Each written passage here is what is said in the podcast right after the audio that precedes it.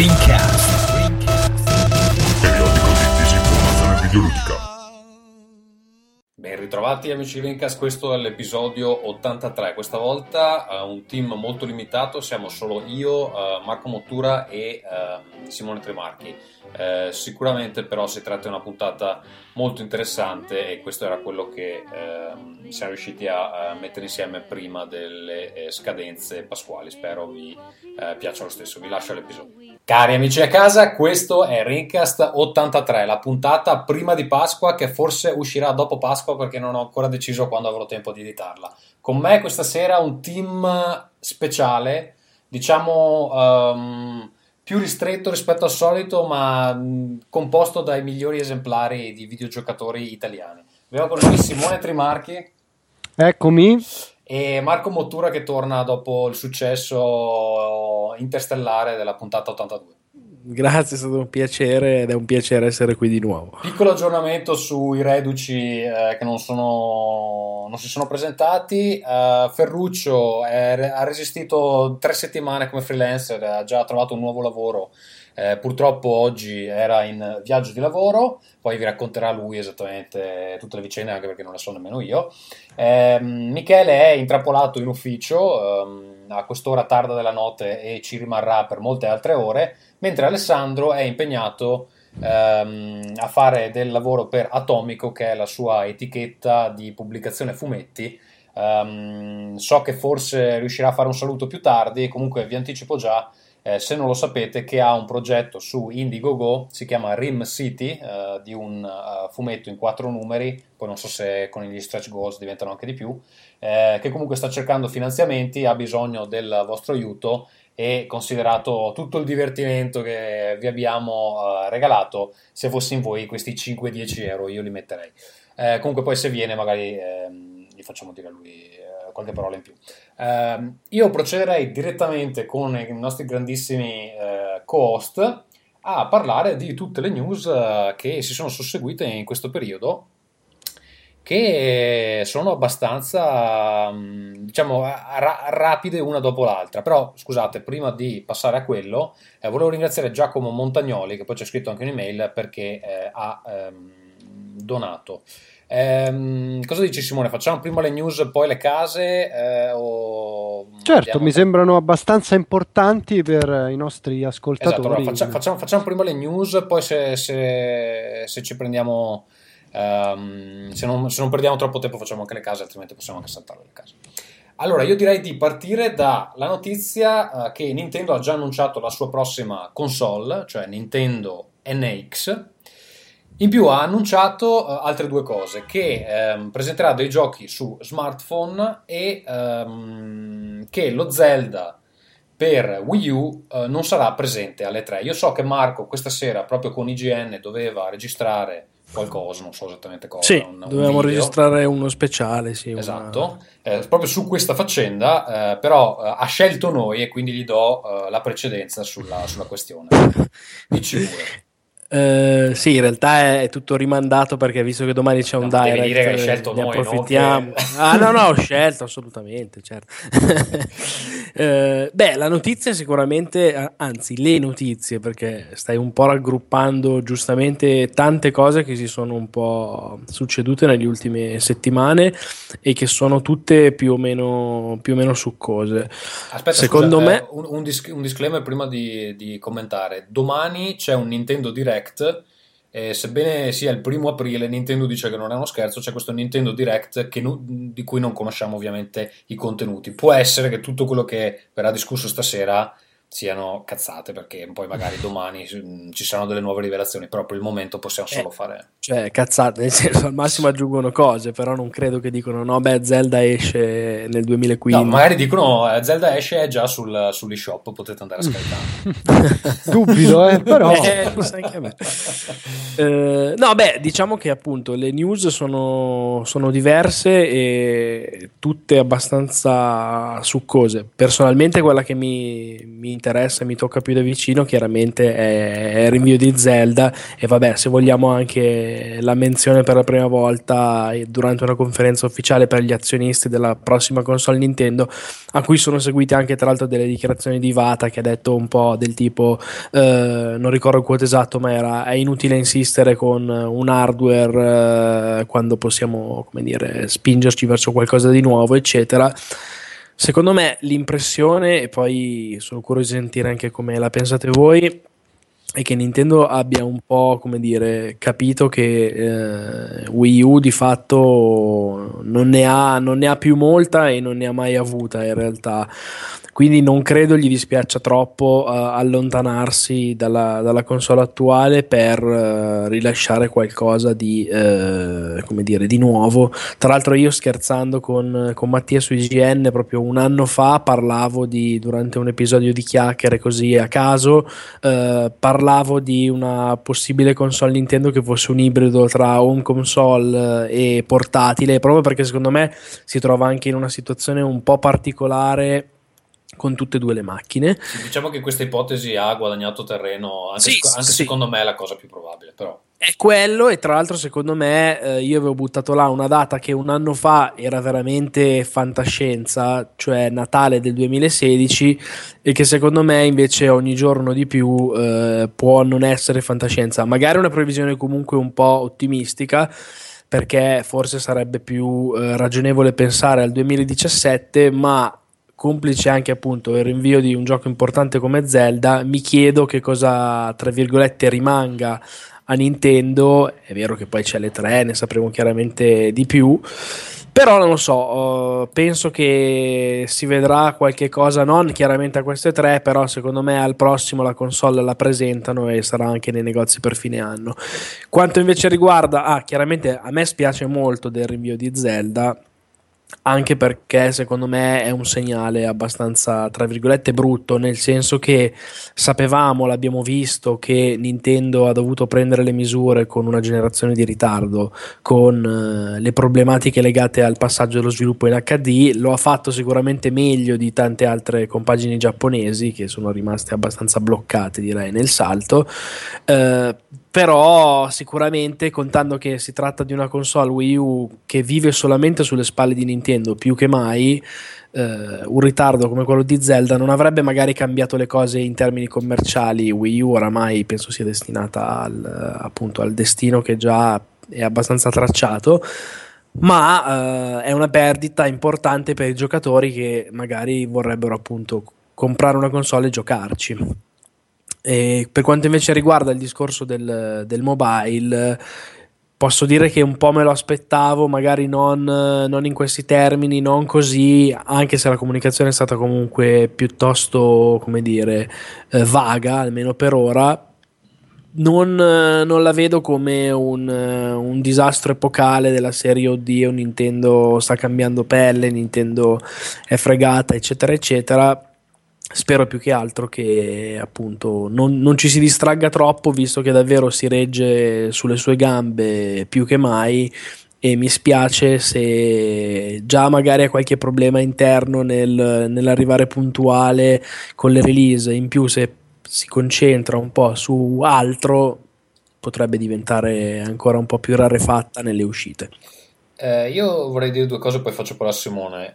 Um allora, intanto mi domando come mai eh, le uniche notizie interessanti che escono dalle eh, riunioni con eh, gli shareholders vengano dalle riunioni Nintendo, perché immagino anche Sony e Microsoft abbiano di queste riunioni, però non sono pubbliche. Invece Nintendo, eh, tutta questa cosa qua è rintracciabile sul web perché c'hanno proprio i minutes che sono il riassunto di quello che succede, ce li hanno proprio sul sito, hanno un sito apposito, non è quello eh, per, per, l'utenza normale, però se tu vai c'è, c'è, c'è, tutto trascritto. Quindi non riesco a capire perché Nintendo c'ha sta... sarà perché magari boh, hanno dei, dei, degli obblighi ehm, che hanno a che fare con la legge giapponese, non lo so, però a quel punto anche Sony dovrebbe far trapelare involontariamente notizie del genere, invece le uniche che si vengono a sapere sono da, dalle riunioni con gli azionisti di Nintendo, non so esattamente perché. Quindi quando parlavi di messaggio un po' fumoso, un po' vago. è perché ufficialmente non è che abbiano fatto una comunicazione al pubblico, hanno fatto una comunicazione Ah no, beh certo, è interna sicuramente. Eh. Però voglio dire, anche nel, nella comunicazione interna non hanno comunque rilasciato poi chissà quanti dettagli ben precisi, hanno più una, un'indicazione diciamo generale di, a livello di politica, via, di quello mm. che andranno a fare, che comunque è importante, eh, per carità, perché la notizia di fatto ha fatto il giro del mondo. Ehm, dopo velocemente, poi, poi lascio la parola a Simone. Allora, io vorrei dire: intanto, Wii U secondo me rimane una buona console se eh, per una persona avere un 10-15 giochi è eh, sufficiente, soprattutto se avete titoli da recuperare del periodo Wii, eh, che è il mio caso, e in questo caso secondo me è del tutto, del tutto valida anche con le scarse pro- prospettive eh, future, nel senso che metà della roba che ho comprato ancora non l'ho giocata e ehm, devo ancora mh, finire, anzi ho fatto 7-8 ore di um, Zelda Skyward Sword e da quello che capisco ne dura 35, quindi non sono nemmeno un quarto. Um, quindi per me è un rinvio del, del, prossimo Zelda. Tutto sommato mi tocca. Um, Meno del previsto. Sì, nel senso che mm, per quando avrò finito eh, lo Zelda che, che, sto ancora giocando, uscirà, uscirà quell'altro. E, e, poi per quanto riguarda questa cosa del mobile, allora non è la prima volta che Nintendo ne parla.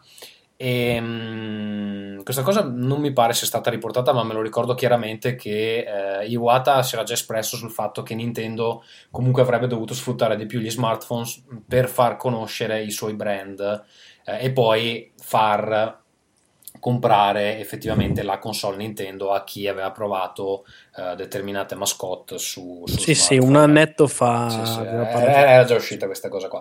Quindi secondo me ehm, i giochi che possiamo aspettarci saranno giochi molto diversi da, da quelli che sono disponibili effettivamente per le piattaforme Nintendo. Quindi possiamo aspettarci, non so, Dottor Mario, ma non Super Mario 3D World. Ecco, questo mi sembra, mi sembra del tutto evidente. Ehm, anche per espliciti limiti nei controlli che gli smartphone per il momento hanno.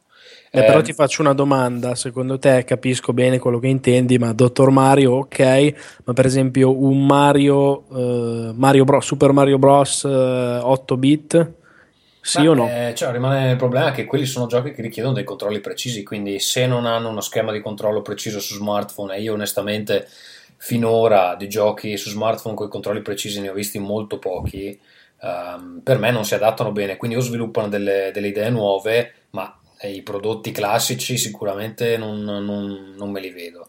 Come non mi vedo uno Zelda, eh, come si chiama l'ultimo per 3DS? Eh, A Link Between Worlds su smartphone, cioè un gioco che dura 30 ore di quella qualità è, proprio, è proprio impossibile a livello di costi, a livello di... cioè che poi la gente... Certo perché il mercato è diverso. No, è perché poi la gente lo vuole comprare a 1,99 euro, cioè non esiste, non lo faranno mai. Ecco, Simone, ehm, la tua Guarda, su, su, questo, ecco, lavorando da due mesi in una società che non fa altro che videogiochi per mobile, quindi smartphone, tablet Android e quant'altro.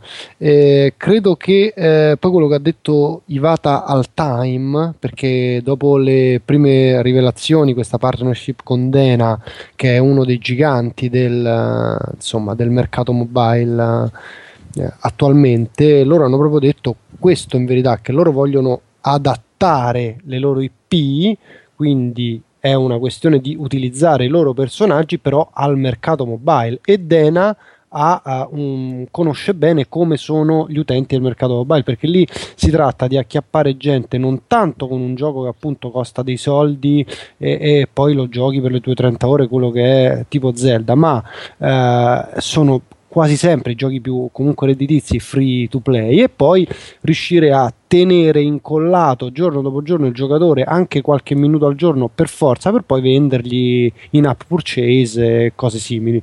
Questa è stata proprio una dichiarazione di Vata ripeto al time che comunque insomma leggo sull'articolo che c'è elencato in scaletta niente di più. E eh, credo che chiaramente ehm, la cosa sia super interessante per quanto secondo me anche vedere un Super Mario facciamo non proprio quello perché i comandi, i controlli fanno mappati sul touch sono brutti e non piacciono a nessuno, però una specie di running game per brutto che sia, tra virgolette, ma con protagonista Super Mario, secondo me sarebbe un successo epocale. Credo tu, che comunque... tu non lo vedi come un modo per danneggiare le proprie IP, perché a questo punto Mario ha il valore di Topolino, fondamentalmente, anche di più secondo me. Eh, io, io, credo che ehm, Nintendo non può ignorare il fatto che eh, il mercato delle app eh, sia gigantesco e che moltissimi, se non tutti, chi lo sa, dei giocatori di app, i dodicenni americani che giocano, giocavano a Splash Fish eh, o a, a, altri giochi, i clicker, non lo so, ehm, non conoscano le IP Nintendo, perché questa probabilmente è una verità, è gente nata con lo smartphone e probabilmente non è proprio passata per il Nintendo DS o altri dispositivi mobile. Quindi credo che più che un rovinare le loro IP, che da una parte sicuramente per giocatori hardcore come noi è, è, evidente, sia un modo per farle conoscere e poi, come hai detto tu, far passare su eh, proprie console eh, i giocatori. Poi, tra l'altro, voglio dire, questa è una cosa da parte di Nintendo abbastanza epocale perché non credo che le, pro- le IP Nintendo si siano mai viste in console che non fossero Nintendo. Quindi vedere eh, Super Mario su iPhone eh, sarà proprio un bel pugno in un occhio, sicuramente, per tutta l'immagine che poi Nintendo ha dato di sé però è mm, ricorderei uno può... Zelda per eh, gli Zelda per CDI così solo per il gusto dell'orrido. No forse che si è sempre sentito dire che erano orribili poi alla fine non credo che li abbia giocati in tanti perché bastano, anche difficili da le immagini no? Sì, sì. però comunque quello che io penso è che non si può proprio ignorare un, un mercato del genere. Io um, cioè, ci sono dei numeri 10 ehm, miliardi e passa all'anno è il fatturato, ci sono giochi eh, Clash of Clans che ogni giorno fanno un milione e mezzo di dollari. E, mh, come si fa a, a, se tu tra l'altro sei nel business? Perché poi la verità è questa, che queste persone nonostante siano un'azienda sicuramente vecchia e invecchiata, eh, sono comunque, fanno videogiochi da 40 anni, eh, chi meglio di loro e chi meglio delle loro IP, che appunto, come hai detto tu, sono famose quanto Topolino, può dare una bella scossa a questo mercato. Ripeto, tu, tu, tutte le immagini tipo Nintendo che fa una partnership con Supercell per fare un, un gioco di gestionale di Mario? Eh, no, però l'ha fatta con Dena, che fondamentalmente sono i Supercell asiatici, no? Cioè loro comunque fanno quel tipo di giochi lì. Ormai il mercato delle app, ripeto, Dena sono quelli di Puzzle and Dragons? Sì, se non sbaglio sì. Devo, devo, dovrei controllare, non sono sicuro. Ah. Io avevo capito che, era un, cioè che Dena era un operatore, invece tu dici che è un No, no, no, è un publisher, è un sviluppo, è un publisher. Sì, sì, è anche un publisher. Sono quelli anche che hanno portato Final Fantasy, se non sbaglio. Sì, su... hanno fatto anche dei giochi occidentali, comunque roba dei Transformers. Esatto, bravo, di Hasbro e cose del genere. Ah. Quindi, cioè, la, la, la, chiaramente lì l'expertise è quella di, eh, ripeto, prendere un utente, fargli provare un gioco e poi lasciarlo veramente con lo smartphone in mano per anni. E veramente tu dici non te lo immagini un gestionale di Mario? No ovviamente io adesso non me lo immagino però sarebbe veramente una bomba. Epoca, veramente epocale. Un Clash of Clans con i personaggi di Mario io non so quanti soldi può e fare. vedo che effettivamente hanno, hanno lavorato a roba Marvel Star Wars hanno addirittura sì, eh, tante licenze. Tante licenze. Eh beh, però Ma so, hanno, grosse. Sono anche quelli che hanno fatto Tiny Tower. Non so se ne avete sentito capito, parlare. Sì, non... sì, sì, Comunque, eh, vabbè, sono... hanno effettivamente Final Fantasy Transformers. Quindi sì, effettivamente sono, sono, sono belli grossi. Vabbè. Posso no. dire un'altra cosa? Ah no, scusate. Vai, vai, vai, vai, pure. No, no, è sull'altro argomento in realtà, su, sempre sul, legato okay. a Zelda. Vabbè, comunque, uh. insomma, finendo il uh, discorso quantomeno mobile, io sono molto contento. Molto contento perché Nintendo rialza un po' la testa. Tra l'altro, tra i tre eh, operatori, tra virgolette, che noi seguiamo come eh, produttori di hardware, è l'unico che poteva mettersi a sviluppare mobile perché Microsoft è convinta che Windows Phone eh, vinca questa guerra che non vincerà mai. Eh, Sony anche ha i suoi gingilli, ma comunque insomma mm, sappiamo che sviluppa poco e non è certo che ha delle IP da poter lanciare su iPhone. Eh, Nintendo può farlo, finalmente è uscita fuori la voglia di farlo. Adesso speriamo lo faccia bene perché ripeto, se poi l'idea è quella un po' retrograda di venderci un gioco alla Nintendo DS che ha un monte ore magari molto elevato, però costa uh, 5, 10, 15 euro, che sono prezzi chiaramente che ormai il mercato mobile non ha più nelle sue corde, perché davvero è tutto free, anche no, la roba. Ma, scusa, ma magari 15 euro. Nintendo le sì, giochi tra l'altro costano magari... poco costano 35, 39. Cioè... Vabbè, immagino che insomma veramente hanno un partner che comunque gli dirà senti se vuoi lanciare Mario a 30 euro scordato perché non se lo compra nessuno. Eh, però ripeto mh, se loro sono un minimo lungimiranti e con le loro IP eh, fanno qualcosa di, di, quello che abbiamo appena detto, secondo me fanno un botto veramente, veramente grande, un botto positivo dico. Allora, per quanto riguarda eh, NX, eh, eh, la mia è molto breve, no, non si sa nulla, sbaglio?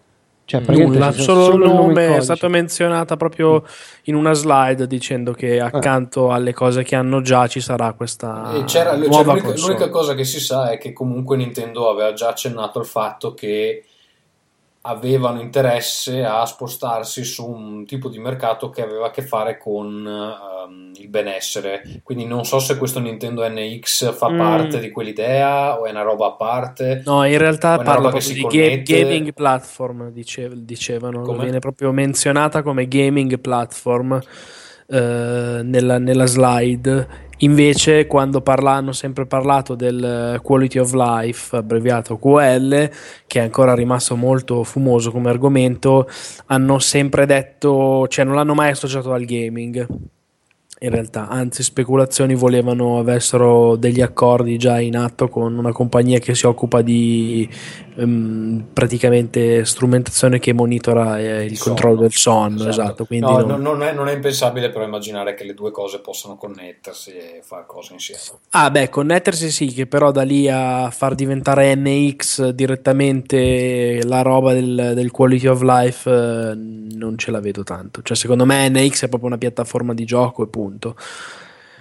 Eh, comunque, quello che mm, io concordo totalmente con voi, eh, Wii U non si può certo dire che sia stato un successo commerciale, nonostante io quando mi chiedono, eh no, ma com'è, mm, dico sempre che per ora, se devo analizzare la next gen, probabilmente il titolo più figo di next gen è su Wii U, e mi riferisco a Super Mario 3D World. E, ehm, per il resto, cioè, eh, du- dubito che questa console avrebbe potuto avere un ciclo lungo perché non è al passo con i tempi e non ha sfondato come Nintendo voleva sperava. Ora, non so se si tratta comunque di un annuncio di una home console o di una nuova Posso fare una domanda, uh, tanto per capire cosa, cosa ne pensate? Cioè, ammettendo che l'idea sia effettivamente quella di fare una console che funziona sia da portatile sia da casa. Um, allora, intanto uh, c'è il funzionamento preciso quale, quale, quale, sarebbe, cioè nel senso che c'è un dock a casa che tu lo attacchi c'è una scheda grafica, ti permette di far girare lo stesso gioco ad alta risoluzione, eccetera. Ma poi soprattutto, mettiamo che questo sia effettivamente quello che stanno, che stanno facendo. Eh, pensate che ci sia ancora spazio per una console portatile? o no? Secondo io, me. Vai vai, vai, vai, No, vai tu, Simone. Vai. Io veramente sono, vorrei tanto dire di sì perché non è che tifo per eh, Apple e Google, però credo proprio di no. Cioè, il pubblico ormai. Io almeno mm, a me sono in Italia e quindi è già diverso, però non capita più di vedere gente sulla metro con il Nintendo DS. Se la vedo, e ogni tanto mi capita, eh, è comunque gente diciamo di una certa età, non sto dicendo 30 anni, 37 come me, 36, ma uh, 25, 24, insomma, gente che comunque col videogioco ha qualcosa a che fare. I ragazzini adesso giocano su altro e i ragazzini sono il global market, no? Io non sono del tutto d'accordo, nel senso che secondo me è chiaro che il, il miracolo, proprio anche figlio dei tempi, se vogliamo, del, del DS, del Game Boy, eccetera, sia irripetibile perché appunto non è cambiato solo il mercato dei, dei videogame, ma è cambiata la, la cultura, la società ma non, non, credo che sia ancora del tutto tagliato fuori il, il gaming portatile su console. In, nella fattispecie su console Nintendo, cioè se mi chiedete Sony lancerà una, un successore di PlayStation Vita, la risposta mi sembra talmente chiara che non, non vale neanche la domanda. Nintendo comunque con uh, il 3DS sta facendo utili importanti, eh, continua ad essere una piattaforma estremamente venduta e tra l'altro anche a livello di, di, software, soprattutto in Giappone, loro si sa che comunque hanno un occhio verso la madrepatria sempre. Eh, io non lo escludo, anzi, comunque il fatto di creare qualcosa di ibrido potrebbe dar, dare là a, qualche, a un esperimento, prima di tutto vendibile eh, a livello di, di marketing, a livello concettuale. Si sa che Nintendo cerca sempre un po' la sua via e poi potrebbe probabilmente prendere idealmente eh, il meglio dai due mondi. Una cosa che però volevo, ci tenevo a sottolineare riguardo all'annuncio che c'è stato di Zelda è il fatto che mi ha, mi ha un po' deluso, se vogliamo, non tanto il rinvio in sé, ci tenevo a precisare questa cosa, il fatto che abbiano già detto che il gioco non sarà neanche presente a Los Angeles.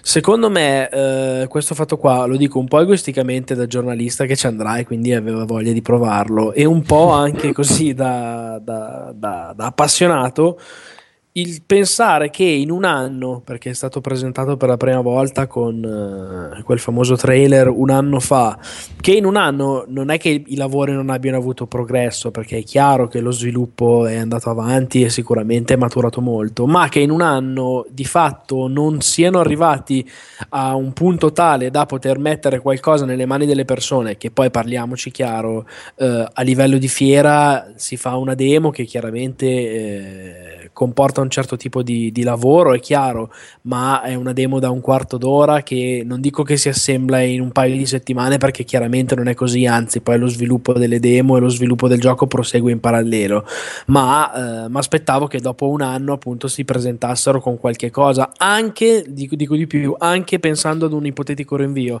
però fatecelo Beh, vedere meglio. Marco, prova a immaginare, allora intanto l'hanno detto prima perché immaginati se facevano le tre e non lo mostravano. E poi cioè, ti immagini lì internet dice eh, ma cosa è successo a Zelda? Perché non ha mostrato Zelda ah, no, no, eccetera. ma poi soprattutto mi sembra che si stia configurando la situazione che c'è stata con Twilight Princess dove ci sarà questo titolo che sarà probabilmente eh, l'ultimo per Wii e il primo per NX eh, ci hanno già provato una volta, mi pare che gli sia andata bene, credo abbia venduto molto di più su Wii, eh, Twilight Princess rispetto a GameCube, però ha venduto le sue copie anche su GameCube cioè, se fossi Nintendo e sapessi che comunque questo titolo uh, su Wii U lo mandi a morire perché comunque non ti vende le copie che deve vendere, cioè non ha senso mostrarlo su Wii U e poi, um, e poi dici eh no vabbè ma adesso esce sull'altra console ed è il titolo vecchio. Eh, a però quel punto aspetti scontato che la console l'altra sia comunque in qualche modo affine a Wii U perché se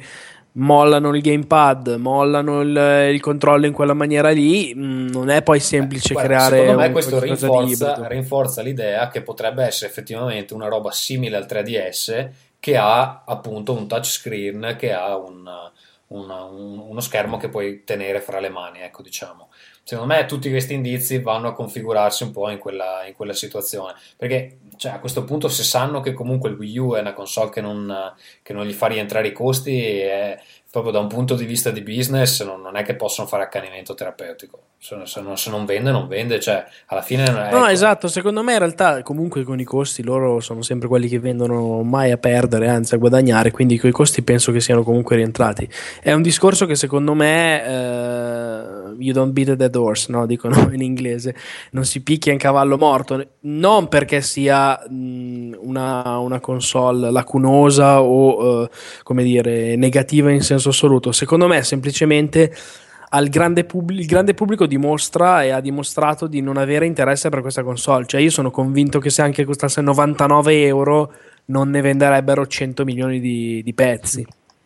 Perché non, non, non, fa presa, appunto. Mentre, così come al contrario, invece, eh, Wii di fatto ha venduto come lettore di Wii Sports. Qua siamo proprio in una situazione opposta. E no, però dicevo riguardo a Zelda, poi chiudo. Eh, secondo me è un po' un segnale, un po' così il fatto di, ripeto, non, non, presentare più nulla. E anche la, la dichiarazione che ha fatto mm, oddio ho il vuoto di memoria allo sviluppatore. Fantastico non mi, ricordo, non, non mi viene in mente in questo momento il nome. a Unuma, a Unuma esatto Eiji Unuma sì. Eh, che ha detto eh questo Zelda open world sarà la prima volta ci stiamo spingendo verso territori per noi nuovi, nuovi ma sarà la prima di sempre eccetera a parte che, che, lo Zelda sempre diverso, che riscrivono le radici, lo dicono ogni volta. Però a parte quello, ci credo che stiano spingendo particolarmente verso uh, terreni inesplorati. Quello che però mi fa un po' specie è che appunto dopo un anno dicono eh stiamo scoprendo, tra virgolette, quanto è bello l'open world e quindi siamo, mi ha dato l'idea un po' di siamo con lo sviluppo abbastanza indietro, che va poi appunto a confermare il fatto che non, non, non facciano vedere il gioco. Non so, ma aspettavo una, una gestione diversa. Da, sì, quello che preoccupa di più me genere. invece cosa succederà a Star Fox, che chiaramente era in sviluppo per Wii U e a questo punto può essere che spostino nuovamente su un'altra console. No, no, Star Fox è confermato nel, nel 2015. Eh. Sì. Anzi, tra l'altro, la, questa la dico, poi a posteriori sarà una cazzata. Secondo me Star Fox lo fanno vedere domani. Perché eh, secondo me Nintendo, la butto lì, si è messa in una luce non positivissima con questo review di Zelda. Il pubblico di appassionati, di hardcore come noi, ah ma cazzo Zelda, eccetera, eccetera, lo volevano vedere, eccetera se domani loro fanno vedere un, un, trailer, un teaser, qualcosa di Star Fox, Star Fox per il grande pubblico è nulla, ma è un qualche cosa che ha un impatto e una rilevanza per uh, invece l'utenza più hardcore. Eh, io, io uno Star Fox bello ci gioco super volentieri, sono ah, no, ma io affezionatissimo idea, però, ti facessero vedere uno Star Fox domani tu utente che sei andato su NeoGAF incazzato l'altro giorno con 60 pagine di, di, di, di insulti, insulti, tra virgolette, Zelda, ti mostrano domani Star Fox e magari ti annunciano pure che lo stanno sviluppando veramente con, con Platinum, così che è contento questo gioco preferito Ale, cioè domani sono 90 pagine invece di Lodi. Vorrei, vorrei, far notare che l'unico amiibo che mi sono comprato è Fox McCloud. Ecco, quindi, ecco eh, tra l'altro, eh, prima di chiudere questo argomento Nintendo, poi passiamo a qualcos'altro. Un, uno dei nostri ascoltatori ci ha chiesto di commentare sul successo degli amiibo che tra l'altro sono introvabili e comunque stanno vendendo come il pane. Cioè è difficile comprarli perché evidentemente eh, non so se, se è perché vendono troppo o perché comunque ci sono Um, c'è quel gioco di uh, Activision, non mi viene il nome adesso. Skylanders. Skylanders che magari eh, prende spazio uh, rispetto agli amiibo, eccetera. Per esempio, quando sono sceso in Italia ho dovuto girare un po' perché eh, Expert, ad esempio, aveva solo Skylanders e sono dovuto andare al GameStop per comprarmi, per comprarmi Fox McCloud. Eh, voi che relazione avete con gli amiibo? Nessuna. Nessuna. A te non ti interessa, Simone? No, non... onestamente no, ma so che mi... a breve mi interesseranno perché mio figlio ha tre anni adesso, è il primo. Ah, e... quindi... Figurati se tra un po' quella non è una moda che entra in casa e mi interesserò di più a questo tipo questo nuovo tipo di videogiochi con le statuine. No, io lo sai, sono più per le figurine, quindi quando devo spendere soldi, carte di Magic, queste cose qua. Ok, e Marco? No, anch'io sorprendentemente nessuna relazione, nel senso che a me generalmente invece piacciono abbastanza action figure, eccetera, pur non facendo una malattia, mi piace molto il mondo Nintendo, ma non, eh, non mi hanno mai stuzzicato particolarmente. Sarà che non mi fanno impazzire anche proprio a livello, come dire, di, di realizzazione, li trovo un po', po' dozzinali nel... Sì, costano anche poco. Eh, del, del... Sì, però per esempio gli Skylanders che hai nominato prima secondo me sono fatti proprio decisamente meglio in termini di materiali, mm. di produzione, eccetera. Farò un'eccezione, già lo annuncio, anche qui poi domani sarò smentito, siccome nell'aria eh, parlano di possibili amiibo al singolare o al plurale di Splatoon, che è un gioco che a me fa impazzire dal lancio, perché mi piacciono gli shooter, mi piacciono le robe colorate, mi piacciono i tentacoli, cioè mi sembra una roba fatta su misura per me. Eh... Ti piacciono i tentacoli? Questa è una, ah, una, una roba tentacolata, un dettaglio un po' polipi, quelle robe là mi piacciono sempre un sacco. E quindi assolutamente se dovessero annunciare come pare gli amiibo di Splatoon eh, entreranno in casa mia. Eh, ti, ti, faccio, ti, faccio, questa parentesi. L'altro giorno ero in palestra e mi stavo rompendo le palle ho detto, mi guardo un documentario su Netflix intanto che faccio l'elliptical trainer. Non so se sai che, che, tipo di macchina è, quella dove fai su e giù con, con le gambe, tipo per, per farti il culo bello. infatti volevo capire, ma la notizia è che sei andato in palestra? No, guarda, io sono dimagrito 5 kg eh, ultimamente, quindi wow. vado in palestra a farmi l'elliptical trainer come le fighe e sono dimagrito. Comunque, e, e, niente, insomma, mi sono guardato questo documentario della BBC, non so se, se lo conoscete, si chiama eh, Planet Earth, l'ho visto la prima volta da Vito eh, Vincenzo, che eh, mi pare c'era la, la, la scorsa puntata. E, mh, sono questi documentari sulla natura della BBC, ma sono... Mh, mm, proprio clamorosi. Mm, hanno assunto dei, dei, mm, degli stuntman per fare queste riprese, non so esattamente chi siano, comunque de, delle riprese pazzesche di una qualità incredibile, si vedono degli animali stranissimi e insomma li trovo super affascinanti, tra l'altro hanno, hanno anche dei narratori, eh, cioè, c'è, c'è, gente de, dal talento notevole. Insomma, mh, mm, riescono nel, nell'improbo compito di rendere i documentari sulla natura interessanti. E insomma, mi sono guardato quello sul, sul fondo degli oceani, che a me mi ha sempre un po'. Ah, diciamo, fantastico. A, a, appassionato. E insomma, ha fatto vedere sta. Si chiama. Ehm, è, è la, aspetta. Ehm, com'è, com'è Squid in italiano? Non mi viene? Calamaro. Eh, calamaro. Eh, ok, allora il, il Vampire Squid ah, presente, bellissimo. Vi, vi, invito, vi invito, a fare una, una, una, piccola ricerca. È questo calamaro che quando apre la bocca all'interno ha, immaginatevi tipo delle spine dorsali, eh, un, un, un, un mazzo di spine dorsali che si aprono in una bocca gigantesca. Sì, ha i tentacoli membranosi, sono uniti tra di loro i tentacoli, tipo esatto, una specie esatto. di, e, di, membrana. E, e fra, fra un, una membrana e l'altra ci sono queste, queste specie di ossa, questi di spine, che sono fatti di, cioè una roba agghiacciante che tra l'altro è fosforescente e, e, può simulare di avere occhi in parti diverse del, del, del corpo. È una roba veramente che cioè, Cthulhu penso mh, mm, sia la cosa più vicina che vi possa venire in mente. Comunque cercate di di googlarlo perché è veramente clamoroso. Ecco, questa chiusa parentesi sulle meraviglie della natura. Va bene, io uh, proseguirei prima di andare con la seconda news qui che abbiamo in scaletta. Invece, eh, passerei direttamente a eh, uno degli scandali più recenti nel, nel mondo del, del, videogioco, e cioè il fatto che Kojima e Konami finalmente hanno, hanno litigato. Cosa, cosa, ne pensiamo? Finalmente, scusa. Beh, finalmente Kojima è 15 anni che che cerca di sì, mettere fa... giù il piede e di dire non faccio più Metal Gear Solid. Questa volta, evidentemente. Eh, ma era una posa, dai, quello. Ah, sì. Tra l'altro, su questo ho una domanda, molto probabilmente da ignorante perché ho letto male gli articoli di sfuggita. Ma il marchio rimane a Konami? Eh, sì. Sì, perché Konami ha la, la proprietà di tutto. Tra l'altro, eh, il litigio di cui non si sa un granché pare essere stato così grave che. Ehm, Kojima Production e il nome di Kojima sono addirittura stati rimossi dal gioco e dalla confezione del gioco. Kojima rimane director di The Phantom Pain almeno fino al completamento che avverrà nell'autunno, dopodiché non si sa esattamente cosa succede. Um, Konami ha già confermato che ci saranno altri episodi di Metal Gear Solid. Ah, però, ok, que- perfetto. Però in questo caso pare che la rottura sia abbastanza seria. Quindi non so. No, addirittura, scusa se ti interrompo, Tommaso, ma hanno pubblicato sul sito, sul sito giapponese un proprio annunci di lavoro in cui cercano persone, ovviamente di profili giganteschi, dei monumenti del, della games industry, per di fatto affidare, affidare Metal tutto Gear. Metal Gear a qualcun altro. Ecco, quindi cosa, cosa ne pensiamo? Cosa ne pensiamo Marco?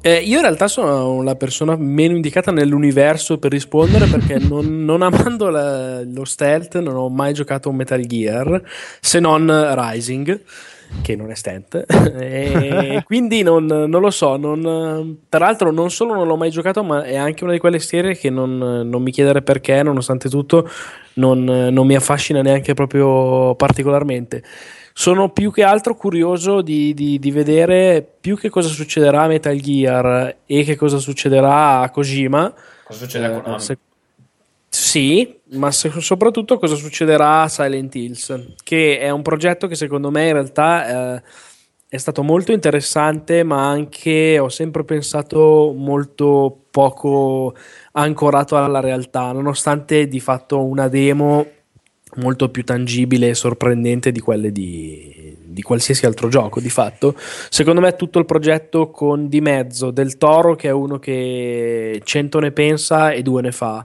Uh, Kojima che appunto ne ha tante per la testa penso anche all'annuncio di, di Zoe 3 poi sparito nel nulla eccetera eccetera.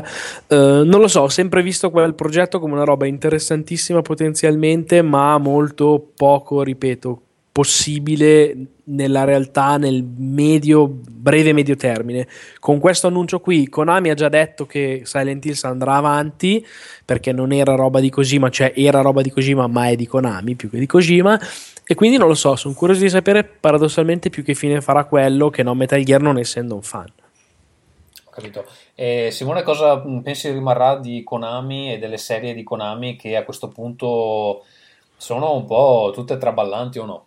Eh, sì, uh, allora anche io volevo fare come Marco, sono la persona meno indicata, ma quello sarei stato Beh, sicuramente se si... deficienti a, esatto. ad aiutarmi No, ma quello se, se si fosse parlato di um, Final Fantasy, allora sarei stato proprio la persona meno indicata perché eh, non ho giocato neanche Final uno. Fantasy tra l'altro. Comunque invece Metal Gear li ho giocati e um, che dire, non cioè, non sono uno di quelli che si strappa i capelli perché la saga la amava tantissimo. Questo mm, lo voglio ecco, precisare.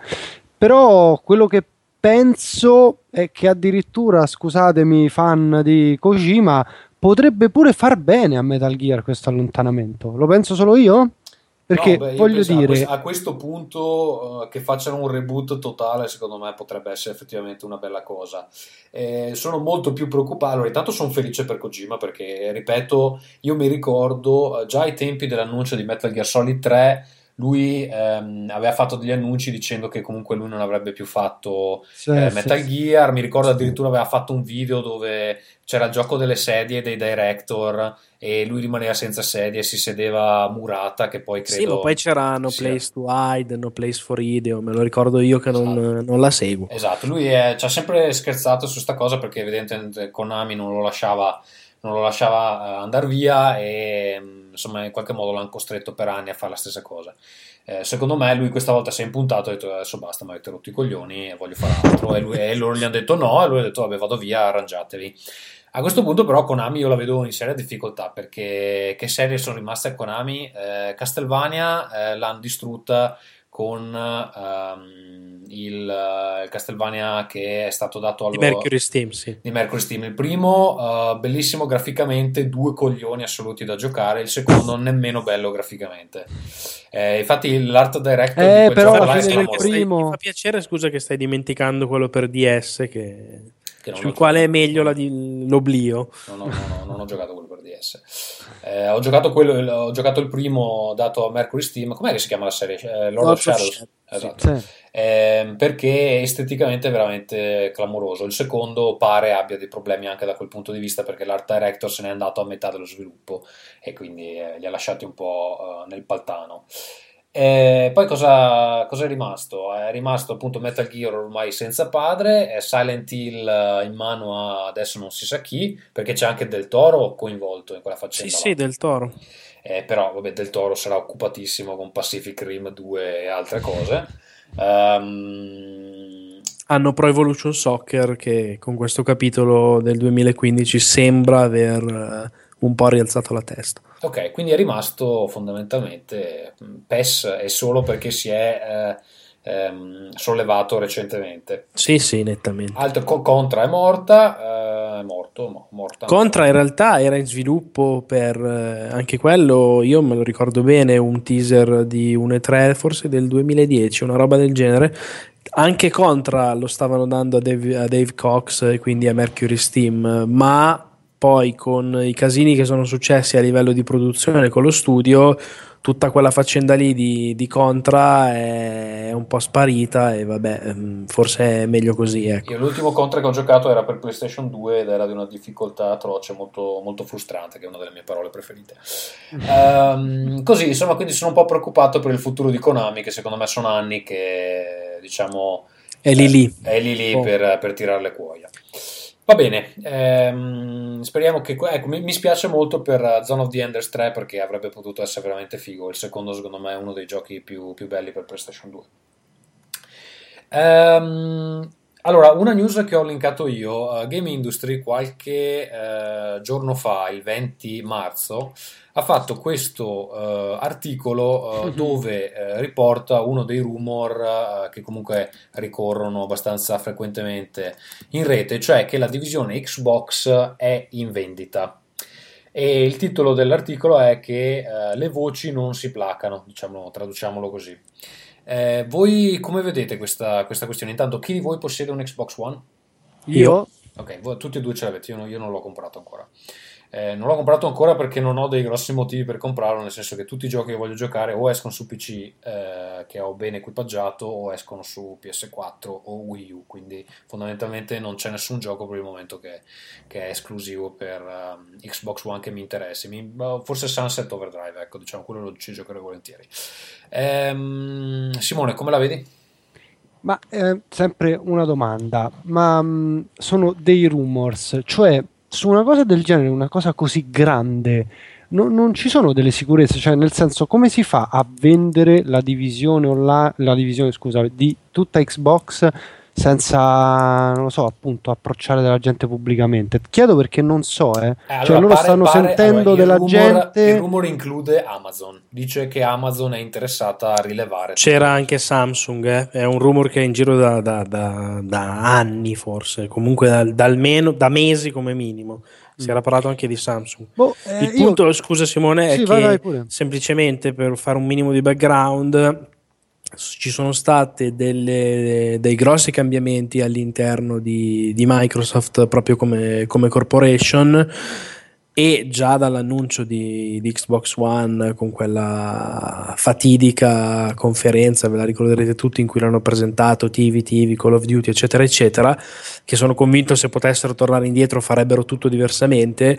Eh, quella visione lì di Xbox, giusto o sbagliata che, che poi fosse, era comunque figlia di un certo tipo di, di visione che comunque non, eh, non, esiste più all'interno dell'azienda e che comunque è fortemente diversa dal, dal panorama di quello che è stato Xbox 360, delle persone che l'hanno creato e eh, appunto delle figure che hanno permesso alla console di diventare poi quello che, che, è stato. Alla luce di queste ristrutturazioni, secondo me Microsoft proprio si è allontanata proprio come corporation un po' da, dal videogioco Xbox One è un po' lasciata a se stessa, eh, a parte secondo me il lavoro sempre ottimo di, di Phil Spencer e di, di, Major Nelson, che sono comunque le, un, le, uniche due figure che gli sono, se vogliamo, rimaste, tra virgolette. E però la direzione che, che, stanno intra- che, stanno prendendo è un po', secondo me, un po' confusa e i rumori derivano da questo fatto qua, che forse non c'è più quella, quell'intenzione di puntarci, no? Che c'era una volta. Però Perdonami, probabilmente hai ragione su tutto, eh, anzi la tua analisi mi sembra stralucida.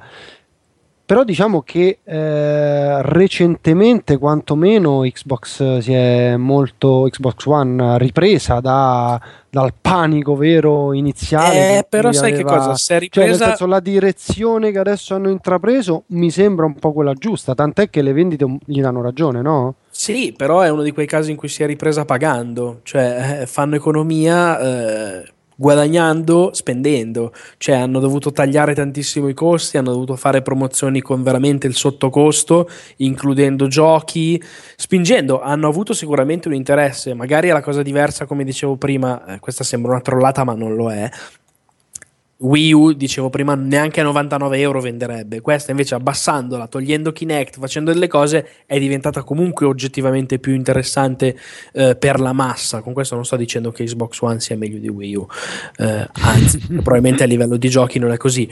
Però... Eh, quello che dico è che secondo me, eh, ripeto, manca un po' di chiarezza. Tra l'altro, hanno fatto delle decisioni proprio strategiche molto strane con delle marce indietro hanno ridimensionato alcuni studi, avevano aperto, non so se vi ricordate, tutta una serie di divisioni per lanciare dei contenuti di stile televisivo, proprio produzioni di roba Sì, sì. sponsorizzata Microsoft, ok, hanno chiuso tutto, cioè hanno aperto Sì, e poi sì, hanno chiuso. E cose del genere ti dimostrano che proprio a livello di, di visione di compagnia hai, come dire, le idee non tanto chiare e forse Certo, in quell'ottica là. No, oppure non sai che cacchio fartene, in quel punto lì, se non sai cosa fartene, comunque il brand è in salute perché non è che stanno vendendo l'Intellivision, forse può essere il caso in cui dici, beh, se lo vendo adesso ci prendo anche dei bei soldi, no? Il punto è chi lo potrebbe comprare, non ne ho la minima idea. Mm, mm, mm, mm, mm. E Beh, sai, certo. anche il fatto che lo dicessero pubblicamente, non lo vai a dire pubblicamente perché se lo vai a dire pubblicamente sono operazioni di alla fine alta finanza e ti vai a giocare un po' probabilmente Certo. milioni di, di dollari. Secondo me hanno interesse a magari far uscire un pochino la voce, ma non più di tanto. Però mh, non lo so neanche, c'è anche Amazon. Beh, Eh. ti sai, fare uscire la voce, cioè Microsoft non ha bisogno di fare sta cosa, prende sul telefono e chiama i tre, Ah, no, no, i tre beh, potenziali vero, acquirenti, certo. non Sì, è sì, che... sì, certo, è vero. Eh. Va bene, ehm, allora io, eh, siccome No, e tu non- che ne pensi però? Ma io, guarda, onestamente mh, penso così. E adesso che comunque vedo un po' come funziona il mondo de- dei videogiochi dall'interno, eh, devo dire la verità che molte eh, decisioni che magari emotivamente per il pubblico da casa, diciamo così, eh, potrebbero non aver senso eh, o comunque potrebbero urtare o, insomma gli- i fan, eccetera eh, a un certo punto si riducono a una, una scelta di carattere finanziario. Se Microsoft È sempre così, fa, drammaticamente. se Microsoft fa eh, il 99.9% dei suoi introiti con vendendoti Word eh, o Office 3, 365 come si chiama adesso non sono neanche sicuro È e Xbox, tenere Xbox è un pozzo senza fondo eh, dove comunque rispetto a eh, tempo e il- la fatica che ci devono mettere. Non sta facendo i ritorni previsti, ormai sono diversi anni che sono sul mercato, con 3 360 mi sembrava che eh, fossero sulla giusta strada, l'ultima console l'hanno incasinata di brutto perché appunto come si diceva è cambiato management, è cambiata proprio filosofia della compagnia, sono cambiate molte cose se non si allinea più ai loro scopi, eh, può essere che sia interessante per loro liberarsene. Cioè, non è che devono fare una cosa perché hanno iniziato a farla e continuare ad libitum eh, per fedeltà ai, ai fan. Se questa cosa non funziona per la loro strategia aziendale, ha senso che, che se ne liberino, eh, liberino con buona pace di, eh, dei fanboy, insomma, che a un certo punto dovranno, dovranno accettare la cosa se effettivamente è così, ma è, cioè, è come quando Siga ha deciso di smettere di fare console, cioè alla fine si sono fatti i conti in tasca e detto ragazzi qua, qua o facciamo così o andiamo, andiamo tutti a casa. Adesso Microsoft non ha questo problema, però evidentemente la divisione Xbox non gli sta portando, non gli sta portando i soldi che, che speravano, perché sicuramente non ci sarebbero di, questi, di queste discussioni se fosse tutto rose e fiori. Quindi eh, se lo fanno probabilmente... Eh, farà bene a tutti, nel senso che metti che entra Amazon eh, che è più interessata al mercato dei videogiochi, mm, Amazon ha i soldi per supportarlo, o Samsung o quello che è, po- potrebbe essere una, una, una ventata d'aria fresca. Tra l'altro, dal punto di vista mio e vostro, cioè di gente che non solo è appassionata ai videogiochi, ma anche eh, che commenta, che, insomma, che si, si fa le seghe su queste cose qua mh, sarebbe una cosa anche super interessante da questo punto di vista, cioè avere un nuovo, uh, Player. un nuovo polo Eh sì, eh. a cui rivolgersi e liberarsene, liberarsi di uno vecchio come è stato nel momento in cui Siga appunto ha deciso di smettere di fare Dreamcast. Quindi io lo vedo onestamente, cioè se non vogliono farlo non devono farlo, è inutile che lo facciano di malavoglia perché cioè, non ci guadagna nessuno, non ci guadagnano loro, non ci guadagnano i giocatori, eccetera. Mi farebbe molto piacere che Sony avesse eh, un competitor all'altezza, perché al momento non sono ancora convinto che Microsoft sia a quel punto, gli sta rompendo i coglioni, ma, ma, non, ma non è che gli sta... Beh, oddio, nella scorsa generazione eh, Microsoft ha mollato gli ultimi due anni, eh, però... No, no, la scorsa generazione sì, Cioè, questa nel generazione secondo me PlayStation Eh, ma sta questa si sono anche padrone. azzoppati da sola. È vero, è vero, hanno fatto degli errori. Però dico, a Sony sicuramente farebbe molto molto bene avere eh, Un competitor di un, livello. un competitor serio che gli spacca le palle tutto il tempo, che li costringe a tagliare i prezzi, che li costringe ad innovare, perché ci sono delle cose di PlayStation che io, pur lavorando per un'azienda che fa quasi tutto con Sony, cioè veramente non, non riesco a sopportare. L'altro giorno, poi ne parliamo, eh, compro Bloodborne in, eh, in pre-order. Allora, il pre-order parte un giorno prima, il giorno della release e non mi ha ancora scaricato il, il codice di preload, che sono 8 giga ci ha messo 24 ore per scaricare 8 giga. Ho capito che c'era tanta gente collegata, ma cazzo, ma se con Steam riesco a scaricarmi 50 giga in 15 minuti, cioè non può essere sta cosa che in 24 ore non mi scarichi il preload. E, e, e gioco il, do, il, gioco dopo quelli che vanno a comprarselo in negozio.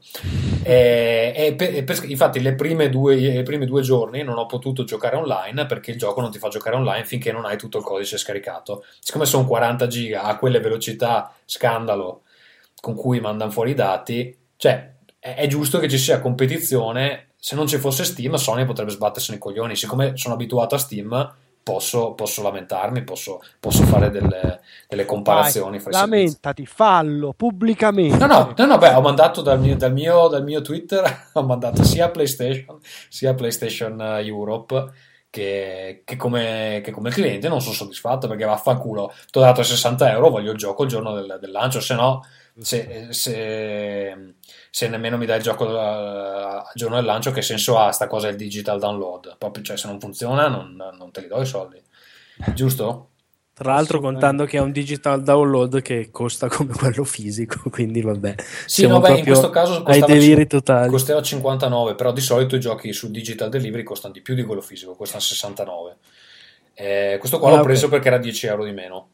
Ah, okay. Però a quel punto, cioè, se mi dai il digital download va bene, non c'ho la scatola, ok, non posso rivenderlo, eh, ok, se mi banni perdo tutti i giochi, però almeno se, se, mi fai fare e tu sei a rischio ban eh, secondo questa me se mi banni per tutti i giochi sai che non ci avevo mai pensato eh sì, se mi bannano uh, in maniera permanente eh, secondo perdi... me con tutta sta palestra che stai facendo poi scapoccerai e ti banno eh, sono quasi sicuro eh. eh. sai che credo di, di, averlo rischiato perché in teoria non puoi giocare i giochi prima della release no? ma quando mm. hanno rilasciato Super Stardust Ultra che non abbiamo nemmeno sviluppato noi avevo il codice in anteprima ci ho giocato un paio ecco di giorni fatto. in anteprima e non credo sia possibile cioè se, non, se gli girano i coglioni in teoria possono bannarti, anche se effettivamente è un gioco con cui noi c'entriamo, però vabbè, ehm, loro che ne sanno e quindi sai, può, può andare male. Va bene, passerei al... Um, vediamo cosa è rimasto. Uh, ah sì, velocemente. Ehm, volevo dire, la scorsa puntata abbiamo parlato del Kickstarter di Peter Molyneux. Ehm, volevo raccontare un, un, un felice um, un, un, pro- un, progetto Kickstarter che si è risolto per il meglio, e cioè Pillars of Eternity, che tra l'altro credo sia il gioco Kickstarter videogioco che ha raccolto più fondi, perché mi pare erano sopra i 4 milioni. Um, che è stato appunto, c'è mica Star Citizen che ha preso 100 milioni di miliardi Star Citizen però eh, non li ha presi tutti su Kickstarter poi hanno, fatto, ah, okay. hanno continuato la raccolta sul loro sito su Kickstarter mi pare hanno fatto solo 2 milioni e in totale sono a 40, erano a 40, non so quanto siano adesso, sono sicuramente di più. Comunque, vabbè, eh, Pillars of Eternity, cioè un RPG vecchio stampo per PC, è uscito uh, grazie appunto um, alla raccolta fondi su Kickstarter, pubblicato da Bethesda, che sta uh, raccogliendo voti clamorosi un po' dappertutto. Io l'ho comprato e penso ci giocherò un po' eh, sotto Pasqua. In realtà non sono appassionatissimo del genere, però mi mi incuriosiva, ecco, intanto perché appunto sta, sta avendo dei voti clamorosi e, e, poi perché sento sempre parlare di questa presunta superiorità degli RPG vecchio stampo per PC, vediamo se, se riescono a non annoiarmi. Sarà sicuramente meglio di Dragon Age Inquisition che poi eh, Simone, grande, Simone grande. confermerà essere una rottura di coglioni sul, sul lungo periodo. No, ti prego, non farmi parlare di quel gioco perché, cioè, io lasciamo perdere. Va bene.